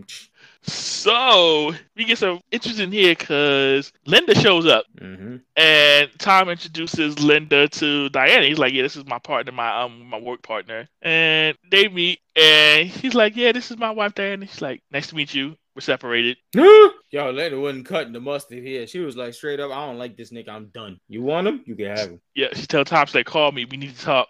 And Lin- Linda walks off, and Diana was like, "Well, that was that was awkward." Yeah. She said, I don't want none of that. right? Diana was like, "Yo, what you what you brought me in, son?" That ass man, I ain't with this stress shit. So then we see Sean. So Tom and Sean talking. A bird hits the window. Whole ass Windex commercial. fulfilled. So Sean picks up the bird. Bird Tom says the bird has a broken neck. They're talking. Next thing you know, the bird opens his eyes, pop back up, and he fly away. Yeah, homie was in. It was in. uh It was in Sean's hands, and something. Homie, homie woke up and and swoosh. Gone. So Tom saw it. Tom's like, uh, Hmm. okay. He's got that hmm emoji face. Yeah. So just weirdness going on. Yep. And so the next thing we see at the facility, we see Diana with Maya, Mm-hmm. and they found a family for Maya. Yep, an adopted family. Yep. Like, okay. Right now. Yep. Set her up real good, ready to go off with the family. And in the midst of Maya being creepy again, she talking about she giving a premonition pretty much. Yeah, she's like, I'll be back. You'll be seeing me again. And Diana's like, next week. She's like, no, sooner than that. Uh And then she walks off. Diana's like, okay. oh, Child. The fuck. Oh, it's it's, it's more Orson time. Mm-hmm. I'm trying to be more perky. Okay, it's more. yeah, I was trying. time. Right there you go. That's just like that. so Orson is back at his law firm. Law firm he's coming leaving from where he got snatched. And so he's talking to one of the current partners. Yep. And so he asked, part of asked, like, what's up? What's going on? And Orson is like, yo, I'm coming back, get a corner office, you know, some business cards, secretary. Orson said, I'm back. Give my company. And he's like, I should be able to start seeing clients within a week or so. And homie is like, you looking for a job? No, nigga, this is my company. He's like, this is still Kensington and Bailey, isn't it? He's like, yo, um, I just had to let some people go. Times are tight. Um, we talking about? yeah, he's like, I ain't got no openings for you right now, Mr. Bailey. He's like, my name is on the board. That's exactly. He's like, son. He's like, openings. And then he was like, yo. Nigga, my-" I am the door. And his son was just, son was big man at this point because he's like, Yeah. yo. He's like, look, my name is there. He's like, um, I still own part of this company. She's like, nah, homie. Bro, son, you've been gone for so long. We put you on out to pasture, and that name is only out of respect. Yeah, he was like, listen, your wife t- took your interest in the company. She got bought out. Yeah, It's like when they declared you were dead, we bought you out. We gave that money to your wife. yeah. He's bro. like- why you think she's up for where she is?" Yeah, he's like, I'm not dead. He's like, well, your wife accepted the agreement. Yeah, And Orson is going on like, yo, what happened to me has no precedence. He's like, well, until they figure out a precedent, ain't nothing I can do for you. Facts. Get out. What the? What the? Oh hell no! And we all know about white man's rage, especially Yeah. old white man's rage. And, and he breaks the glass. And no blood came out of that. That was definitely sus. He busted that shit up into pieces in his hand like he was the Hulk. Yeah, son was just angry. Making me angry. You don't like me when I'm angry. Orson smash. Oh, smash. And son looked, homie looked shook. He like, nah, this dude crazy. Mm, That's Nah, he old and crazy. So back at Myers in her adopted parents' house. Acting strange again. So they show Maya to her room. Maya takes off her shoes Mhm. and she puts them on top of the chair. And so they tell her, "Hey, we have a room. We have one room here with no shoes on the furniture." And Maya says, um, she puts them there because she doesn't want them to get wet. They're like, what? The fuck you talking about? So they put them. So the parents put them back down the, on the floor, and she puts them back up on the chair. hmm She like I said what I said. And so the next thing we see is we see Richard just walking around. He's in a, seeing how much the world changed. He's trying. He looking all around to all this interracial loving going down, and he like, man, this world so this this time is so accepting and shit like that. Where the fuck was this when I was loving? right. Every couple he think of, he probably seeing him and Lily. Yeah, Grandmother. no, but like, damn son, I yeah, well, yeah, yeah, the grandma Lily. But yeah. he said I could have been booed up in all this situation. This nigga sit in the booth, tried to smoke a cigarette. Some nigga see him off to the side. He said, like, yo, look at the sun, no smoking in the door. He like, nigga, I can't do nothing. Yeah. Put that motherfucker in his coffee, like, God damn, son. Yeah. So we just see snippets of each one of the returnees. Yep, everybody reflecting on changes, hitting hard. Everybody hitting hard times. That whole shit with uh with Sean and Young Booty. I like, man. Yo, yo, you got that. You got Orson with his wife. mm-hmm. You got Richard just out and about. Mm-hmm. And then, yeah, so like you said, Rich is going through it. Lily going through it. Sean is going through it with Young Booty, as you call her. Yep. Young Booty going down. And that's just been hitting everybody hard. So everybody dealing with that. And yeah, it's just crazy. So everybody, we just Is the next scene we see with Maya or Orson? the next scene we see would have been the holes in the house where Maya's new family is at. Okay, it's yeah, sprung it's leaks. So Alright, yeah. we got the water is flowing. Yeah. At yeah, this like point. Maya said, that that sprung a leak and it started spreading out and the shit all got messed up. Yep. So at that point, the leak has sprung and the Mhm. water is flowing. Yep. So her stepmom went into the room, so Mhm. Maya's shoes Oh. was up back up on the couch, and She was like, hmm. Maya she, looked she, at she gave the same hmm emoji face like everybody else was like, hmm. and Maya gave her that creepy stare. I was like, yo, if, imagine if Maya was your adopted child and that situation just happened, and then she just look at you after that. I'm like, Mm-mm, she gotta go back. Mm. taking this one back. No, I seen the movie Orphan enough to know where this is going. I ain't about to get next. Bye. Nah, nah Maya, I'm sorry. You, you too give me the willy. You too creepy. Child, I gotta take you yeah, back. Child, you won't do something to me in my sleep. You won't try and get rid of me. I know too much. You got to go. Orson for now. Okay, so, so Orson trying to trying yeah, to break, yeah, all right. Orson. So at this next point is Orson. He rolls up to dude's house. The partner he was talking to earlier. Yep. He like let me in, let me in. Shaking he's that ring- old motherfucker. He's ringing the bell like wild man. Yeah, he said, "Yo, you see me? I know how these damn things work. You can see me out here. Let me in. I want my company back. Give it back." Oh. So Crazy Orson is ringing the bell like a madman. Breaking in, trying to break in. Nuts. Freaking yep. nuts. Yep, breaking in, say, yo, let me in, let me in, shaking the damn gate, shaking everything, shaking, and then somehow out of nowhere started causing an earthquake Motherfucker shaking all over the motherfucking place. Yes, son. He's like, let me in, let me in, let me fuck in. Like, you know where I'm at. Yeah, he, he started shaking the gate like a madman. Then windows yep. started exploding. Yep. House start shaking. Yep. So son is like, what's going on?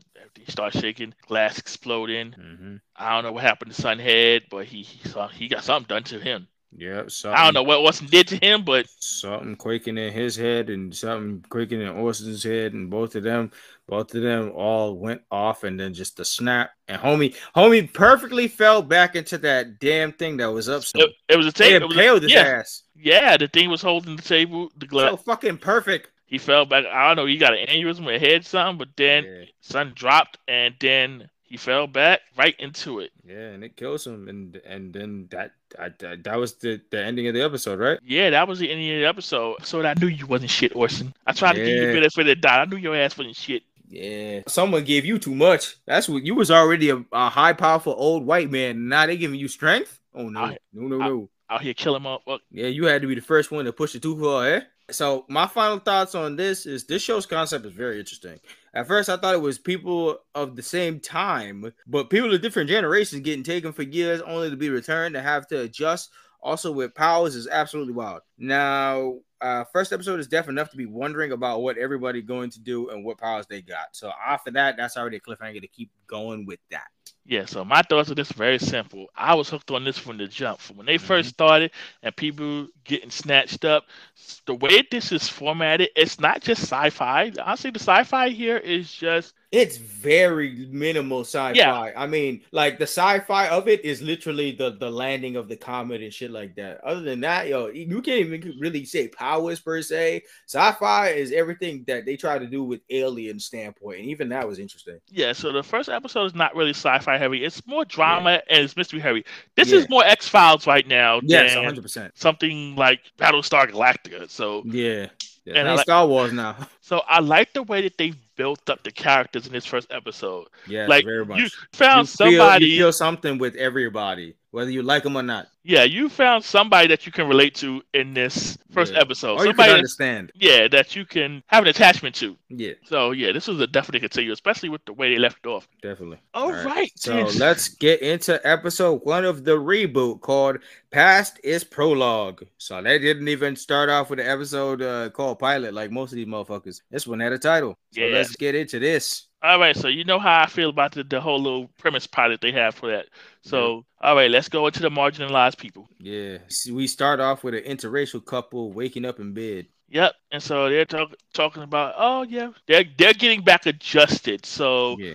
the wife is just coming off maternity leave. Mm-hmm and she's getting just getting ready. Yep, the baby have, crying is named Mariah. Yep. So at this point, Mariah is four months old, mm-hmm. and like I said, they're, they're just getting everything just, ready. Mm-hmm. First day back to work after maternity, yeah, all that. Taking pictures, all that, all that nice stuff. Mm-hmm. So the next thing we see, so we see this man, our lovely first character. She's getting in her car. Mm-hmm. And yeah, my first thing is the green light. Yeah, and the way, yo, the, mm, I, I want to talk about this in the retrospective, but the the way how these people get snatched up is so violent. Yeah, it, they get dragged out of this motherfucker. Yeah, I was like, what the fuck? So yeah, like I said, this is this is Shanice. So we get our first intro to Shanice. So mm-hmm. at this point, Shanice is, like I said, she's just getting ready to get into her car. Yep, singing in the car, everything. And then that green light came in and said, "Come here, bitch." Yeah. Now, what was what, don't be crazy is that yeah, she's she's good. She's driving. She's at a stoplight. She's vibing. Car start crackling. The wind, and so she just gets sucked up by the car. This nigga said, "Come here, bitch." And then the next thing you know, we see her chuck throw down on the floor, and then yep. we see more people fall on the floor. Then we mad, see all these mad generate. This shit happened so fast, son. I'm like, we see all these green sh- openings coming. I'm like, what is going on? Yeah, and not that good. way. It's like, what the fuck? Mm-hmm. all that time and dedication spent to something, you know. I, once again, I'll say that for the retrospect. Yeah. But yeah, people are getting grabbed up and snatched up and sent into a location. They all asking where the fuck they at. She got knocked down by a dude that came yeah. from a portal. Landed straight on her. Disrespectful ass portal. Yep. It, they, they grabbed them, threw them to the ground, and have them knocking into each other. These niggas is these these if these motherfucking aliens, these are belligerent aliens this time. Man, if these are aliens, they don't give a fuck about none of these people. Nigga said last time the other motherfuckers came earlier and they was all sweet and nice to y'all. They said, fuck all y'all. We ain't like y'all none. And so Shanice is asking where she's at. The, the dude was asking where where they was. She's like, yo, this is I think this is Belle's Isle. And he's dude's like in Brooklyn. She's like, nah, in Detroit. D what? He's like, excuse me. And so yeah, like I said, we see we see more people falling. So we guy, see police and helicopters rolling all over. So they hear sirens and all this stuff. It's like, yo, they don't know what's going on. Mm-mm. And so at this point, the dude that she that fell on her, like she's a doctor, and now all the portals stopped, and we got a whole bunch of people in this park. Yep. No explanation, no reasoning, just like they're all here. Yep, we here. And we see the helicopters flying around, and we see all the cop cars. Sure mm-hmm. they got there fast, but I guess all the portals opening up. I guess somebody reported something. Mm-hmm after the first certain person they saw. Yep. So the next scene, we see some people getting, getting they're getting scanned. Yep. This looks like it's some kind of hotel. And the first name we hear is Keisha Taylor, a parole officer with her with her girlfriend boss trying to figure out what the hell happened on Belle Ave. Yeah, man, this is wild. So yeah, we get our first intro to Keisha and Jarrell. Mm-hmm. This point, and I see this is crazy. So they, they got scanned in. Woo woo woo. Mm-hmm. So Keisha, you know, she's trying to like, yo, listen, Keisha Taylor. She's like, yo, what's up? It's like I'm yep. a parole officer. Yep. She's like, what am I doing here? What's going on? Tell me what's going on. And then she gets pulled aside, and cause she she really trying to find like, yo, you're gonna tell me why I'm here? What's up? Yeah. Like my boss told me to come down here. He ain't tell me nothing else. What? Why am I here? What's going on? I'm not with this. Nope. I'm not with this. Why am I here? What's going on? It's the bullshit. Big time. Right? So she gets pulled aside, which we find out is her girl. Yep. And she filled it in and she's like, yo, did, did you set this up just to get me over here? Facts. She said, nah, it's the, it's the bullshit for real. You got to work. Yeah. Today, nah, it's all business. Say this is all business. Yep. It's like, all right, bet. So why am I here? Yeah, they figuring what the fuck happened. They snatched up everybody in that in that area in a roundabout. Yep. She's like, you heard about the people at Belle Isle? She's like, yeah. Mm. Well, that's why you here. Yep. Say, listen, you and this and the social worker over here, we y'all need to figure out what these people deal. Mm-hmm. And they're gonna do it. Big time. And then so we're seeing all of these people. Yeah, black men and black women alike of generations trying to figure stuff out. Yep. See the doctor, smooth talker over here. See little boy. Yep. Little girl. Like I said, we in we in Detroit. Yep. And they looking around, and it's like, why are we here? What's going on? Yeah, people are trying. They, people are being held and trying to figure out the timelines and, and stuff yep. like that. They are all confused. Yep. They're like, what is going on? Like, yo, I just want to go home. Facts. So they're all confused. They're like, yo, what year is this? No, nah, nah, I left in 2005. Nah, I left in 1946. What are you talking about?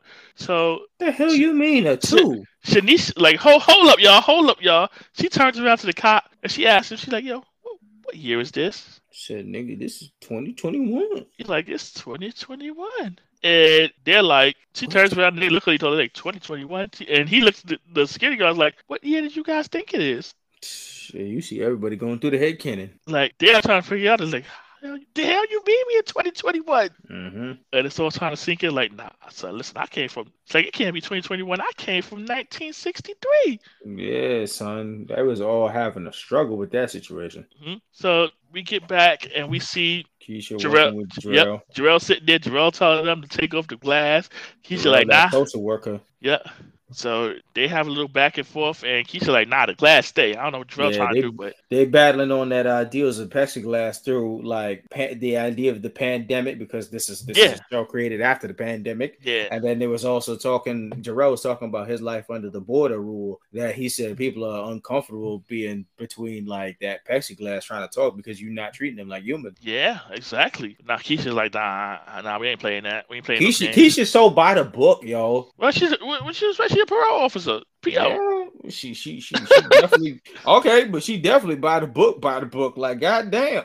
Yeah, that's most POs for you. She she that's I get that, but she's definitely on the side of you already guilty. They like yeah, proving proving proving the motherfucker is is is irrelevant. You done guilty, nigga. You gotta you Yeah. gotta move hella high water to show me that you innocent. yeah. I gotta think about who she would be working with on a, on a regular basis, I and yeah. that, but Jesus Christ, man. no love, no love. No, none at all. No love at all. And so at this point, you know, we see some more interactions between the returnees. Mhm. And I said they already sick of the white people around, and they, oh yeah, them they niggas def- together, and they was like, "Oh, it look like white people still doing this shit around yeah, here." right, they, they, ain't- if it's 2021, I would expect more progress. Don't Them look like much 1960, change. them 1960, 1950, 1970 niggas was like, white people still in power? God damn. Like this still the bullshit, still bullshit still going on.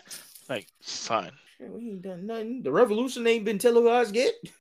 all that shit we did, and this is it. Fuck. Martin Luther, all that shit, still with this, still with the bullshit. I still like. You sure it ain't 1960 something? Like nah, send me back. We, we something happened along the way. We gotta fix this shit. Send me back. What the hell? I'm going back to tell all them niggas the revolution will start with gun rise. Yeah, and so we see Everybody getting called. Yeah, we in. see Bernice, Bernice. She's not okay. She's just like that. 2021 really hit her, Yeah, and she's just like, "Son, what about my kid? yeah. It's about 2021. Listen, my kid was only four Six months. months, four months. Yeah. In this case, and she's like, "Listen." Shanice is like, Whew. So she's that's all that's occupying her mind right now. hmm While people, uh, while people around getting uh, researched and asked what what was the last thing that they kind of remember, so that was all on the video file and them getting interviewed out. But that thing we know, we see the cameras rotate the other way and the door open. hmm Okay, blonde girl, who are you and what are you doing? Yeah, Shanice Shanice meets up with with a girl called uh girl named Mildred. Uh and it looked like she was feeling Shanice's story. So it looked like she moved the luck with her mind or something. So Mildred uh frees Shanice in a sense and she says you gotta go find your family. I Mildred like I don't, I don't really got nobody. But you you you seem like you got you got people to look for. So go ahead. She was like, "Go, go, be free, go." Facts. Go, go, my butterfly. Be free. And then also the other thing I noticed is this is definitely a show after the pandemic time because all the police officers are still in masks. Oh yeah, yeah. This is definitely Yeah, this these are the things that you kind of got to point out with shows after or mid getting recorded the pandemic. Niggas is just wearing masks on screen. yeah. That, it's still here in this episode. Yeah, very much so. That's just real world shit. And then they bring it up during the episode of showing that even in the show time is pandemic time that passed. Yeah, we still in it, y'all. We are still in it, Yep. and this show is still in it. Yep, and everything will continue to still be in it. We will talk about these time periods of shows just being in mass going forward. Yeah, that's uh, I don't like that new normal. That's where we are. Even all the backstages, if you watch backstage of like a lot of shows nowadays, it's just straight people in the crews and masks and shit like that. It's just gonna have to be how it be. Yeah, it's like this is I know this Yeah. is It's weird. is very much weird. Yep. But Yeah. back to the story at hand. yeah. Shanice get free. Shanice is on the bus because I mean her car and all that shit done snatched. So she hopping on the bus, watching the world change. She watching niggas on their phone, you know, hitting TikToks and shit like that. She was like, "Yo, I've been out for a minute. What the fuck is?" She looked at that iPhone like, "Well, "Where your flip at? Where that raise at, bro? What's going on?" So she goes past her old college and she gets a flashback of when her and her husband met. Yeah, the backstory. All right, this is another. This is another low key thing that CW be doing too much, but but it, it's that white man saving black girl thing. How Yeah. Shanice met her husband Yeah. Logan in the middle of a protest time during her growth to being a lawyer in Detroit. No blood for oil. This is literally like the way how I'm explaining it is exactly how they gave it out. He Yep. met her. She told her whole story to this random nigga. I'm trying to be a lawyer in Detroit to change all the revolutions, and I'm in Mhm. this protest about no blood for oil. Like, goddamn. Yep, that is exactly it. And I was like, what? Yeah. The hell? He came in to save Shanice from getting hit by the cop. He was like, "No, you've been raised right. That this white man come in to save." Man, listen, my eyebrows have been raised so much during this thing so far. Trust me, man. It's a, definitely a CW thing up the alley, man. Though when it says networks affect shows, this is a. Yeah. If I haven't ever gotten used to watching me and my beloved the Captain Kenya is just like we watch a lot of CW. This is literally a CW branded show for sure. I have not watched CW consistently in a long time. I so know this, it's, this it's, is it's a lot of mess. Oof. But yeah, so we go back to K and J. That's, that's what I'm saying them on the low because this is just them going back and forth. They have a hard time figuring stuff from people's stories. Yeah, man. Say like, listen, don't nobody know nothing. It's just about some green light snatched them up. Yeah, and you know Kane trying to hear none of that shit. Mm. Green light? No, that sounds like bullshit. Hey, so it's the bullshit. And Jay trying to be like, nah, have a heart, girl. The hell? These people. Got him locked up in this hotel.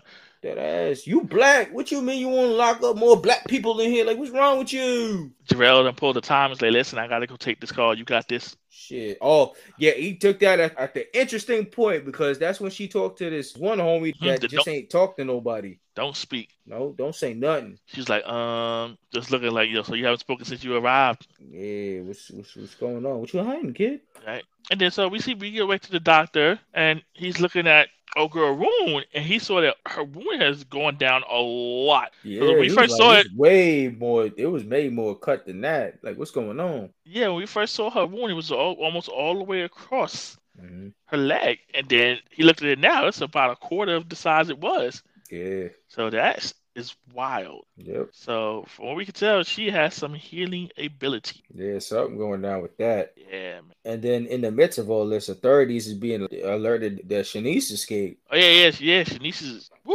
woo. Shanice is on that AWOL bullshit. She got that Corva heat. Yeah. Oh yeah, yeah. They all trying to chase her down. Big police energy. So, So- Shanice, so Shanice finally makes it to her house, and, So- and she knocking on the door, and the most Karen shit happens. He, he shot Bro, she knocks on that door, and some white lady pulls up to the window. It was like, uh, no, there's a black girl acting belligerent at my doorstep, and yes, yes, she is armed. She was like, wait, what, armed? And the moment she said that, nigga, the cop was there in 2.5 seconds. I heard whoop whoop. It's like the nigga was around the corner. Them white neighborhoods get them shits fast. They said she armed. Whoop whoop. Yep, all she did was Yeah. come and, and knock on the door. Yeah, she was like, I'm trying to look for my family. Are you here? What's good? What, what happened? I could have just said, whoever's here is not here no longer. You could even say it by the window. You didn't have to call the whole ass cop. Nobody in here armed. And Shanice knew it was going down. She was like, oh, shit." She said, fuck. And she booked it out of there. And then yeah, still like, yes, I think she's armed. I'm like, Nigga, how? For, for where? How'd you come to this conclusion? There was no conclusion. She said black. That's armed enough. She's armed with skin color. Hmm. So, so Shanice was out. She heard the whoop whoop. Yup. So she started dipping. All the cops go searching. Shanice deviates into a, a different spot. Everybody st- start to search and shit. Uh, Jarrell, Jarrell saw her go out to a, through an area, and Jarrell just gonna keep his eye on that and not tell nobody nothing because he know where this shit about to go. So Jarrell was like, "All right, we gonna go splitting up like Scooby Doo. Y'all gonna go looking over there. I'm gonna go look over there where I know she is. So I'm gonna keep it safe. So he go follow over that area. Shanice pulling up everywhere. She pulls up to her old babysitter and she knocks on the door. Babysitter strapped like a motherfucker. She even said, Yo, I know how old you are, miss. If you pull up in that shotgun, you gonna blow yourself back. Hold up. So then- first, before we get to the babysitter that's packing the heat, Mm-hmm. I love how Keisha rolled up mm-hmm. and Jarrell just misdirected her and the whole squad. Yeah, exactly. That's what he said to Scooby Doo. He said, You go over there, and I'm gonna go over there where I know she at. So like they went that way. Yeah, she went that way. This nigga said, I know where this is going, and it ain't good. So y'all take y'all fucking uh police by the book ass over there. Yeah, he's like, I'm out. He's like, he said, you got this, yo. he looked down where she was, but and Yeah. then they pulled off, yo. Exactly. So Shanice pulling up, old babysitter strapped as fuck. Old babysitter ready to be about that life, and she was like, "Nah, you you, you, you put that down before you hurt yourself, miss." And then she opened up the door. and She was like, "Shanice, Nene, hey you, Listen, girl, come in. The fuck." She she seems like she's in a pretty nice neighborhood. I can see why this would be a necessary precaution. Oh please, this old lady watching those. Listen, right? said she been ready for the re- like I said when them niggas in 1967 said that the the tel- has the revolution been televised. That lady been ready. That lady been ready. She said just call me, and them niggas never called. that Yo. that gun was from the 70s, nigga. Listen, she like, I got plenty more. Yeah, yeah. Look, look, Yeah. one, one, one under the bed, one in the closet, one under, look, look, the floorboards. she's definitely the one that once you go by the floorboards and you think you got her sillied up, she gonna push a button, pull that shit right out the bed, and was like, "Oh, you didn't think I was strapped." Look, look, you see this little, little cover on the ceiling? Yeah, you just press this button over here, drop down, let's, let's go. Bro, it's under the walker. It's the cane is also a makeshift gun. Like, listen, bro, she ready. She ready. She's like, listen, you standing on one right now. You good. Let's just, kick the That board up. ass. That ass. Mrs. Grover is about that action. Mm-hmm. So Mrs. Grover, you know, she finally done let her in. Yeah. So that situation goes down with that. And then I think the next scene we go into is when we go back to the base where everybody's being held at. Everybody trying this the new foods out here. They set them up and they finally feeding these motherfuckers. And they finally getting some food. So they trying to figure out these new age foods that's out there. They discovered soda Yeah. In Yeah. a can. She was like, "How the hell this shit work?" And and homie, sweet talking Reverend, come out of nowhere. He said, "You just pop the top." Yeah, so slick talk. So I see you, Silver Tongue. We don't trust you though. Yeah, Mister Mister Mister Reverend out here. Uh huh. Um, but after that situation, we some of the people who are in captures are starting to beef with each other because you know what happened when high energy people are in the same captivity, they start beefing just off rip. Mm-hmm. So So- yeah, Yeah, we get we definitely get some of that. It's like, oh, whew. Yeah, the what, energy what, is what, what threw me off guard was, you know, she needs she, she ready to go out. She's like, yo, listen, I'm trying to go. I'm trying to go. Miss Carver, like, listen, I- you know, girl, you you wild not. Listen, you gonna stay here. You gonna get some rest tonight. Yeah, the out babysitter was- crazy. her former babysitter was being real nice. Shanice was being gung ho and and all this shit, and she's like, "Baby girl, you you got you got to chill out. You got you your energy got to be straight." Even the babysitter started to let off a little history on Shanice too because she was like, "I'm glad to see you ain't gone like your daddy." Well, damn. I ain't Shade. Yeah, like, I'm I ain't nothing like my father. I was like, oh well, okay. I guess we're doing that kind of story. She's like, listen, you need to go get you a, a rest, something, because you're talking real crazy right now. Shit. You need to calm down and and, and and and relax. And then while that shit's going down with Shanice, going back at the center, oh girl, what you said her name was? Which one? For the lady from the the one in the green dress. Just that. Roland, Ro- That's Claudette. That's Oh, Claudette. Claudette. All right, Claudette. Um, she wanted to test her her healing factor ability. So she so she saw old fancy girl. We get a name from her. yes, we did. So it's a lot. It's a lot. Of I know a lot of yeah, but old fancy, old fa- fancy acting. Uh, uh, in the present time, girl, she got them long ass nails, so she wanted to test her, her her theory. So she went in the bathroom. She told her to cut her. So she was like, "Oh, I ain't into all that shit. What you trying to do? If you're trying to bleed out and blame me, don't be about that shit." She was like, "You've been hiding shit from the gods, and I don't want to tell the god you've been smitten in that you out here purging yourself." So she agreed to a cut theory. She cut her, and she was like, "Oh no, what the fuck I done did?" And she bled out for like two seconds, and then that shit just started to heal itself instantly. And they both saw that shit, and it was like, "Oh no, what the hell?" So we realized she definitely got the healing ability. Yeah, it looks like it's getting stronger. So it's oh, just, Oh yeah, it's working mad fast, so it's starting. Something's up with them. I don't know what's going on with these people. Did Yeah, she, they throwing she- too much of this? They throwing too much of this. It's between her, the doc, and the rich acting other black girl from the current time period. So they wanna, they they know they got these power, but th- these current power right now, but they want to hide it from others because if they they know already they're black, and if they get exposed for for any kind of extracurricular powers and shit like that, you know they're gonna get poked and prodded like an alien themselves. Yeah, and they got they start they start to realize they're like, yo, we didn't come back the same as we left. Yeah, so it's next day in the morning, and Jarrell is uh standing. He's outside the, the, the house where Shanice is with her babysitter, and Shanice steps out for like a second to I, don't- I don't know get the paper or something,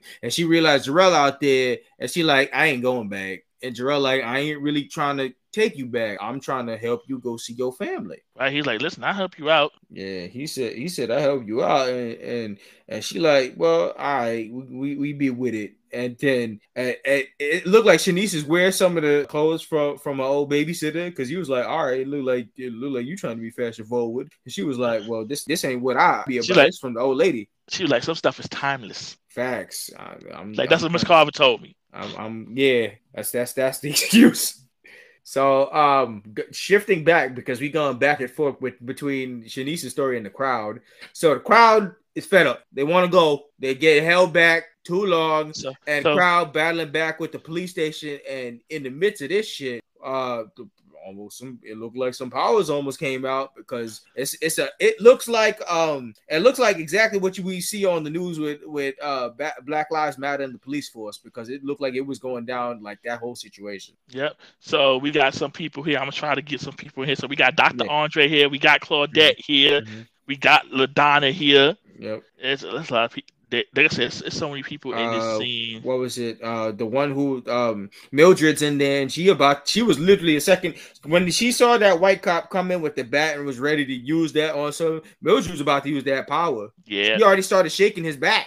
And, and, and the dude, the silent dude. Yep, he was standing there too. He tapped on his, held on his shoulder, mm-hmm. and said, "Nah, don't, don't do that." Yep. And then right in the midst of that sweet talker out here, slick talk, he out here trying to make a compromise between the situation to kill it all, to die down the situation here. Yeah, they they trying, they trying, they trying to diffuse the situation, but yeah, he come at a compromise. He was like, you can you can start letting us go, uh, or like like let us get some more rights here, get some beds if we stay in here, like get us situated so we ain't just chilling here with no mercy. Yeah, so it's like, whew yeah, some we got so the one that's over there making the demand that's Hayden. Mm-hmm. So you know, he's like silver tongue. Yeah, trying to be a reverend here, young reverend out here. He's all talk as good as he can out here. So that's the situation trying to be diffused. And then we go back to Shanice, who finally makes it to wherever the hell her family was. She knock on the door, and similar like something else we done saw. Uh, Shanice gets an opening at the door by said daughter Mariah, but it's been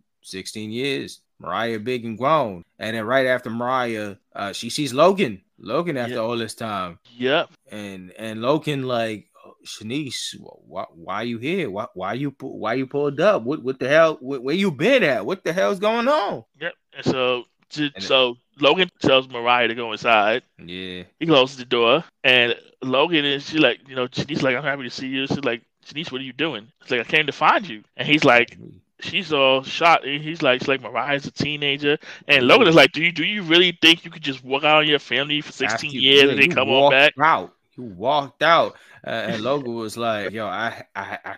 I had to move on. There, there, was already a woman in the house, like, like. So Shanice is like, "What do you mean I didn't walk out on you?" It's like that's not what's happening. It's like I was taken or something. It's like I don't know what happened, but listen, I did not walk out on you. And, she, and he looks at Jarrell. He's like, "Who that?" He's like, "Oh, that's a lot. That's a long story. That's what I'm trying to tell you." And so at that point, she's like, I did not walk out on you. It's like the yeah. day you say I left, I got snatched. And then yeah. woo, woo, woo. It, like even in the, even in the midst of this, she was like, when she saw the woman, she was like, "How long?" And he was like, "It, it was it happened nine years ago." So at least he gave us some grace. at least he gave us some grace period. He was he was by himself trying to raise this child for like for like seven years before he mm-hmm. started shifting on to somebody else. So at least that was that. But then when the police started to pull up, he was like, "Shanice, I don't know what the hell you did or what what happened and stuff like that." And he and she's as she's getting pulled off, Logan's like, "But I found the note." And she was like, the note? Oh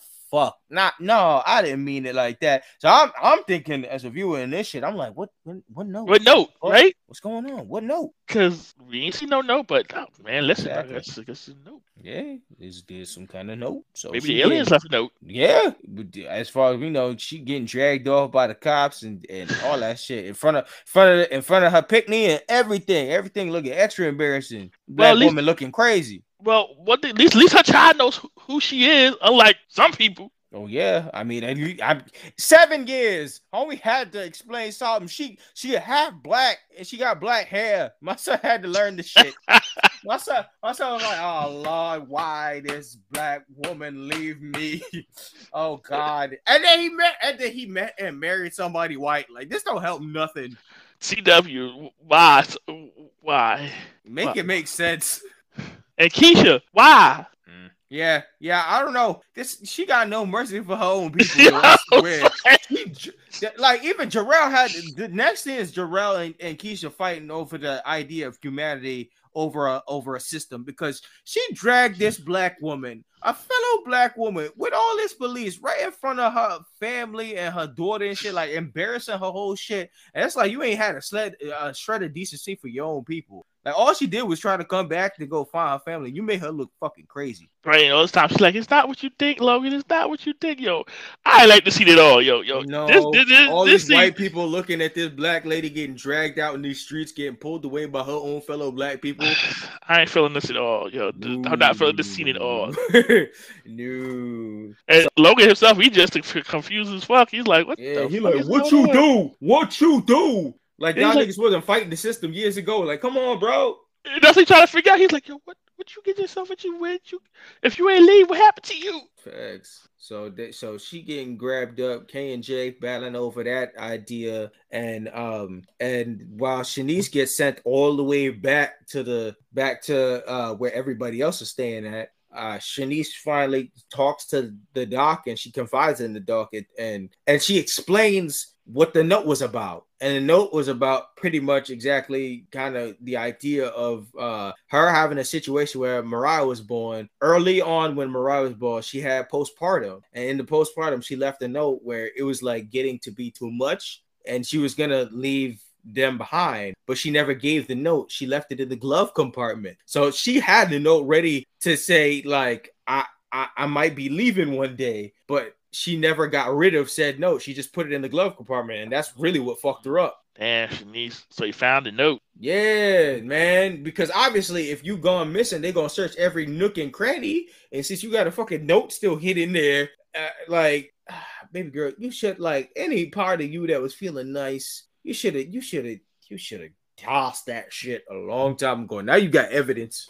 So I guess I guess at the time she, she didn't think she was gonna be snatched up for Yeah. But she said that was like early on set into the thing. So I guess I don't know when she started feeling better and shit like that. She should have yeah, been like, "Yo, I got." I guess because when she was snatched, when she was snatched, her daughter was only four months. Yeah. So it it wasn't the time frame wasn't that that big. I just wish since she felt good enough to start going back to work, she was like, "Oh, glove compartment," and toss that bitch. Yeah, probably, and then probably meant to destroy it, but yeah. the aliens got to her first. Yeah, that would have been a big or or or when she started feeling better, maybe she would have went for the glove compartment and was like, "Here's this note I felt a way at a certain time, but I feel I don't feel that way anymore." And explain that to your husband before before now. Now you gone and this note is here. So I mean, you kind of adding things up. Like you're not thinking Elliot's gonna snatch you.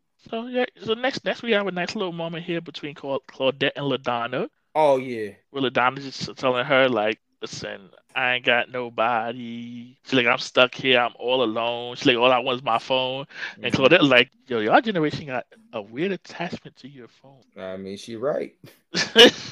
and she's like, yeah. And she was like, listen, you're not by yourself. We're like, we all, we all here. We're like, yo, we all in this together because we all know what's going on. Yeah, they on their high school musical shit. We all in this together. Mm-hmm. So uh, people all banding together, and as usual, when black people all together, you know, music being played. So old girl go to that piano and started playing that good stuff. And we got yo. If you look at the crowd, everybody's dancing in different generation styles. Like yeah, everybody doing that whole thing. But this whole scene, I'm not gonna lie, like sub subsequent subsequent to anything ever. This is CW up the ass. CW does this in all their shows. They love Broadway musicals. So this whole scene got turned into a musical. It was definitely CW style. I looked at this and this was CW style musical. And then in the midst of all that fun, what happened? White cop comes and said, "Y'all niggas having too much fun." That's what happens every time black people have fun. White white, white people come in and say, "Hey, y'all, y'all having too much fun. Cut it." Yep. The only person of color that was one of the cops took down his mask. He's ready to jam too, and they, hey, hey, I'm this dude. No, no, we can't do that.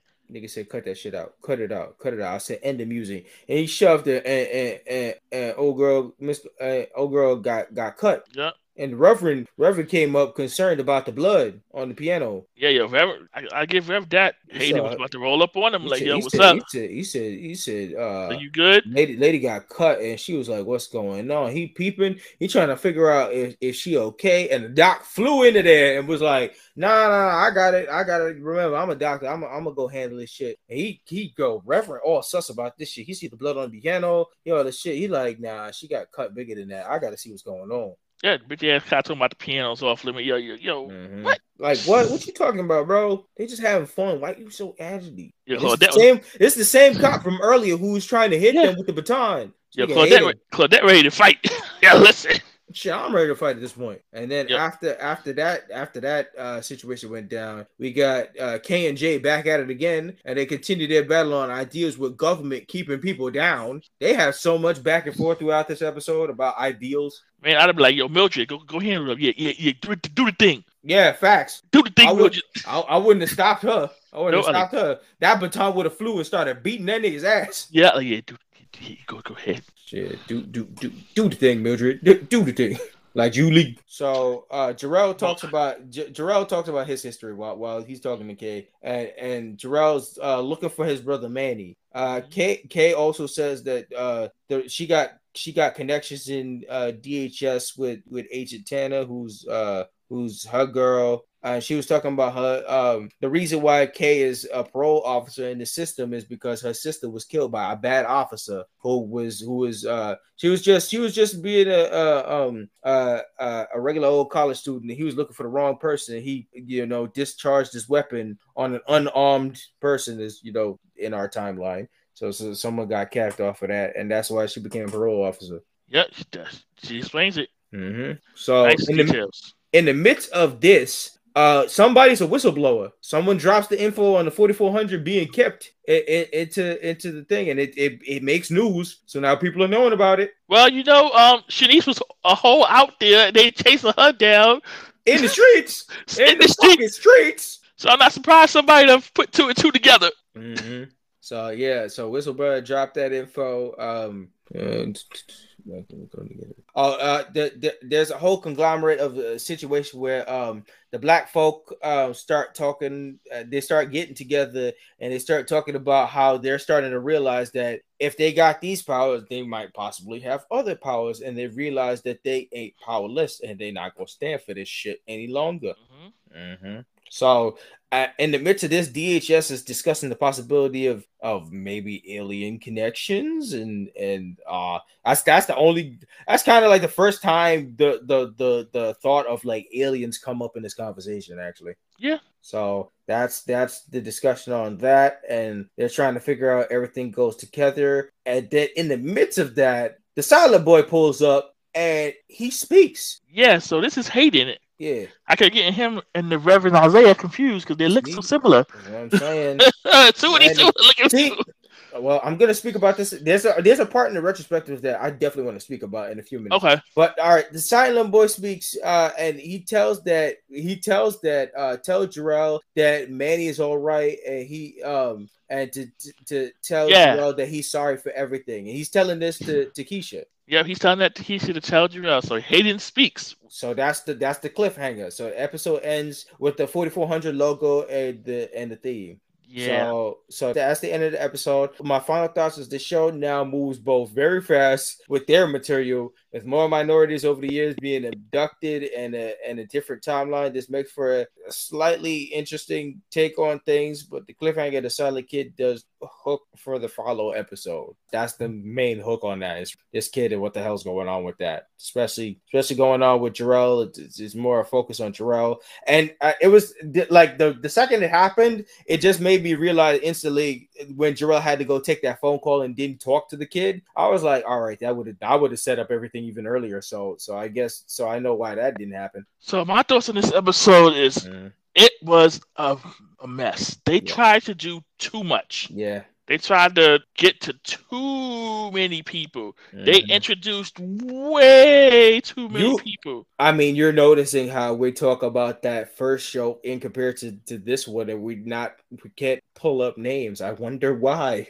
Because it's it's too many people being thrown at you at once. Like, why am I trying to figure out 16, 17 different people, and I gotta figure out who you are, mm-hmm. who are mm-hmm. you, what mm-hmm. are you, what are you doing? The fact that you all got chucked, random yeah. people throwing left and right. Who are you? Who are you? Oh my god, who are you? Where did you come from? In oh, just oh, in just such a specific and violent manner with the green light and the way how they got thrown at each other. It's like they got thrown at us on screen too. Yeah, these, these green aliens, they disrespectful as fuck. Yeah, these niggas is mean. These are hood niggas. what what they, these are aliens that specifically was from Detroit. For real. But yeah, that's they, they just do too much. They could have split this into a two-parter and then yeah. at least fleshed it out. But they yeah, do. They, they try to throw pilot part one and part two like the old one was instead yeah, of they, pilot this prologue. Nigga, I'm lost. Yeah, it's it's the reason that first pilot was two was two hours. Like, give it time to breathe. Y'all do yeah. too much into try to throw too much into this little uh, out forty five slash hour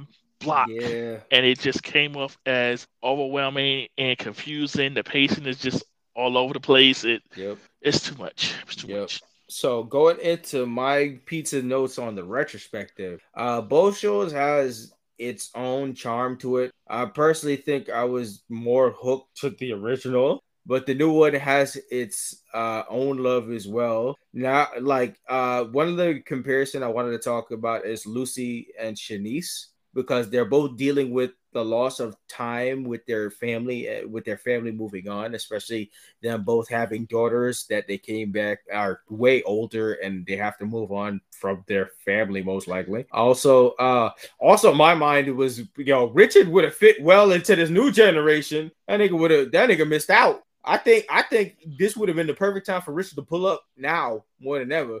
Uh, I was curious if they was gonna make callbacks but it seems i mean for the most part so far the the callbacks i i haven't noticed anything so far but you'd have to tell me that you've seen more of this than i have. Uh, i was curious if um uh also it seems like the government was way more restrictive and hush on things in 2021 than, than they was in 2004. Niggas was on the news reports. Everybody knew about the, the 4,400 niggas that just popped up out of nowhere. And the, and and and in Belle Isle, this happened with all the cops and, and the police force that came around but they kept it so hush hush somehow in 2021. But in 2004, all the secrets came out. If you had some hidden niggas, you would have known. So yeah, in terms of just retrospective, oh boy. Okay. So yeah, yeah we're gonna go back and forth on it. Go ahead. There's some yeah. So of course, for me personally, I like the original always was gonna top this only yeah. because of how it's structured. Mm-hmm the nameplate was so important, man. To focus on who the hell we should be focusing on. Them just snatching motherfuckers out of. They gave us Sh- Shanice, and then they snatched a whole bunch of motherfuckers, and they never told us their name and vicinity and all this shit. And I'm like, bro, I'm not connected to these guys. So going from going from the original to the new one, they they kept some things like the character of Lily and the mm-hmm. character of Shanice. They're they're basically one and the same. Yeah. The same thing goes for Maia and Hayden. Yeah. Same same same concept. They kept that same concept. I, it's just I, I was just gonna say I even like the the the in the original the anticipation of the arrival of the comet was real nice. I don't like how they just grab niggas throw them one That's, way and then was like, all right, here's your forty four hundred. Like damn nigga, I like the anticipation, the build up. They they completely just brushed over and CW does this and this is why I don't do typically watch CW shows as much as I used to, but they, they kind of completely brushed over getting the original premise across was the people being taken. Yeah.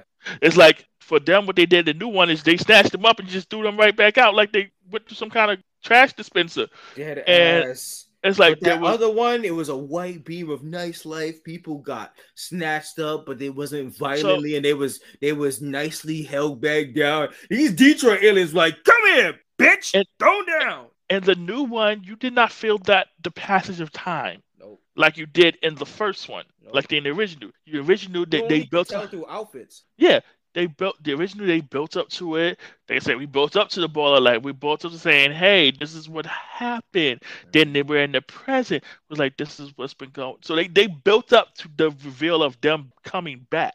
Here it's just like right, like the first what five, maybe ten minutes, maybe. Mm chucking people, throwing people back, chucking people, throwing people back, chuck, chuck, chuck, chuck. Like, why are you introducing all of these people? Yeah, man.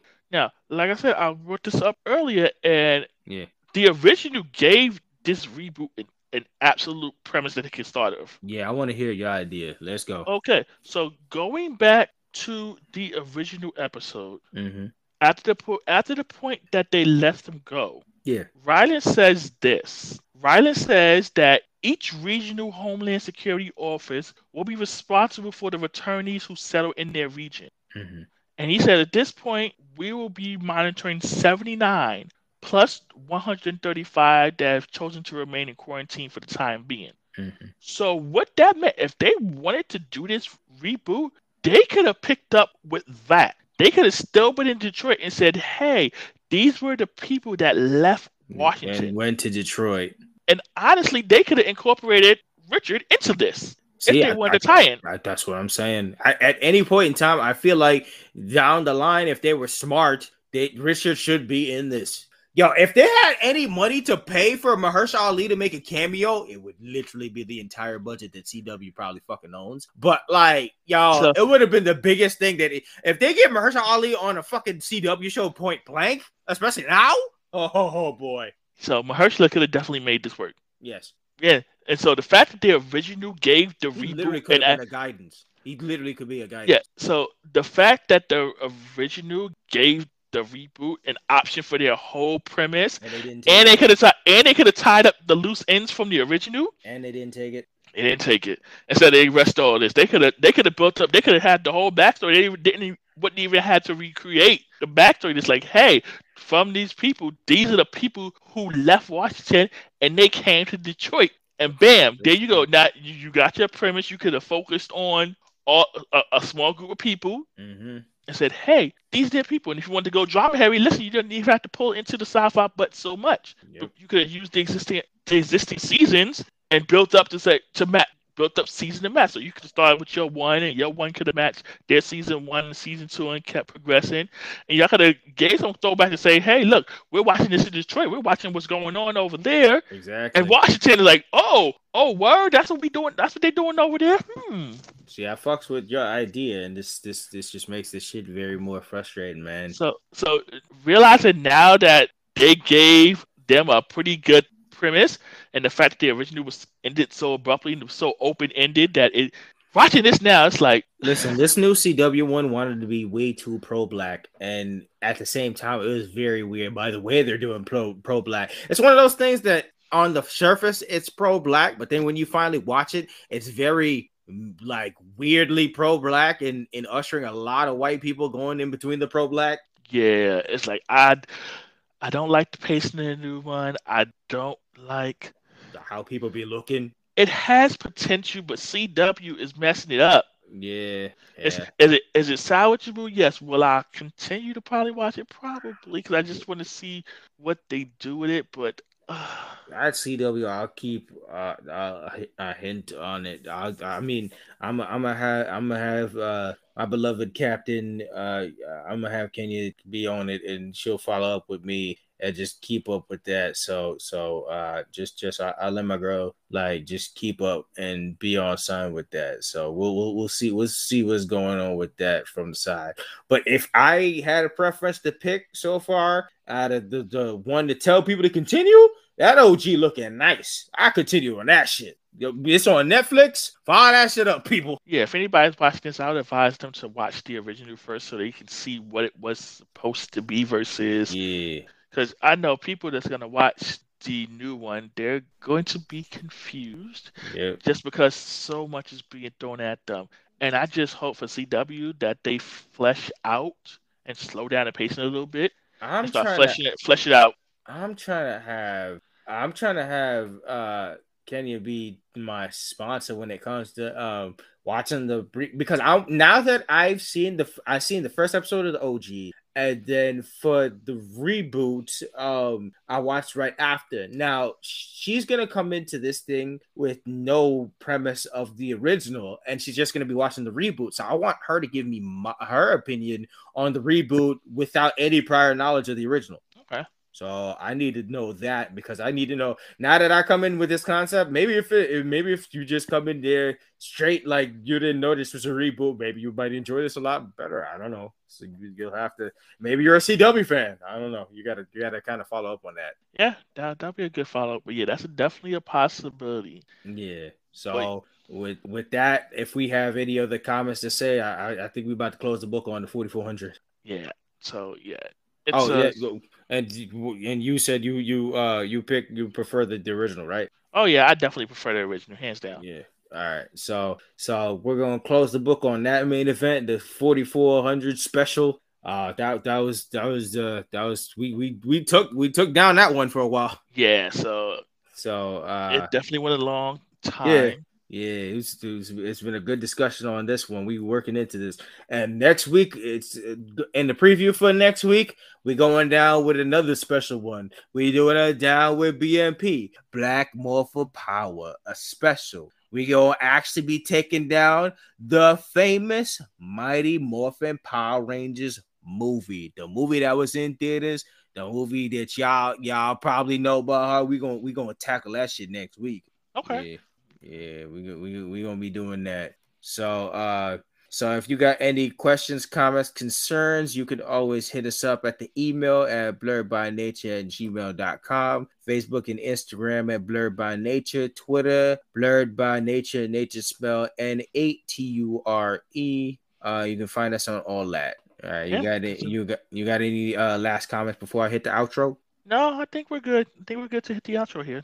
All right, Gucci, Gucci, Gucci. All right. So thanks for joining us today for Black Thought and Nerd Power. This is Nicholas, Mr. Go with the Flow. And this is the man with the plan, Maurice. And this was another edition of the Blur by Nature podcast. All right, man. We out. Thank you, everyone. Until next time. Peace. Peace.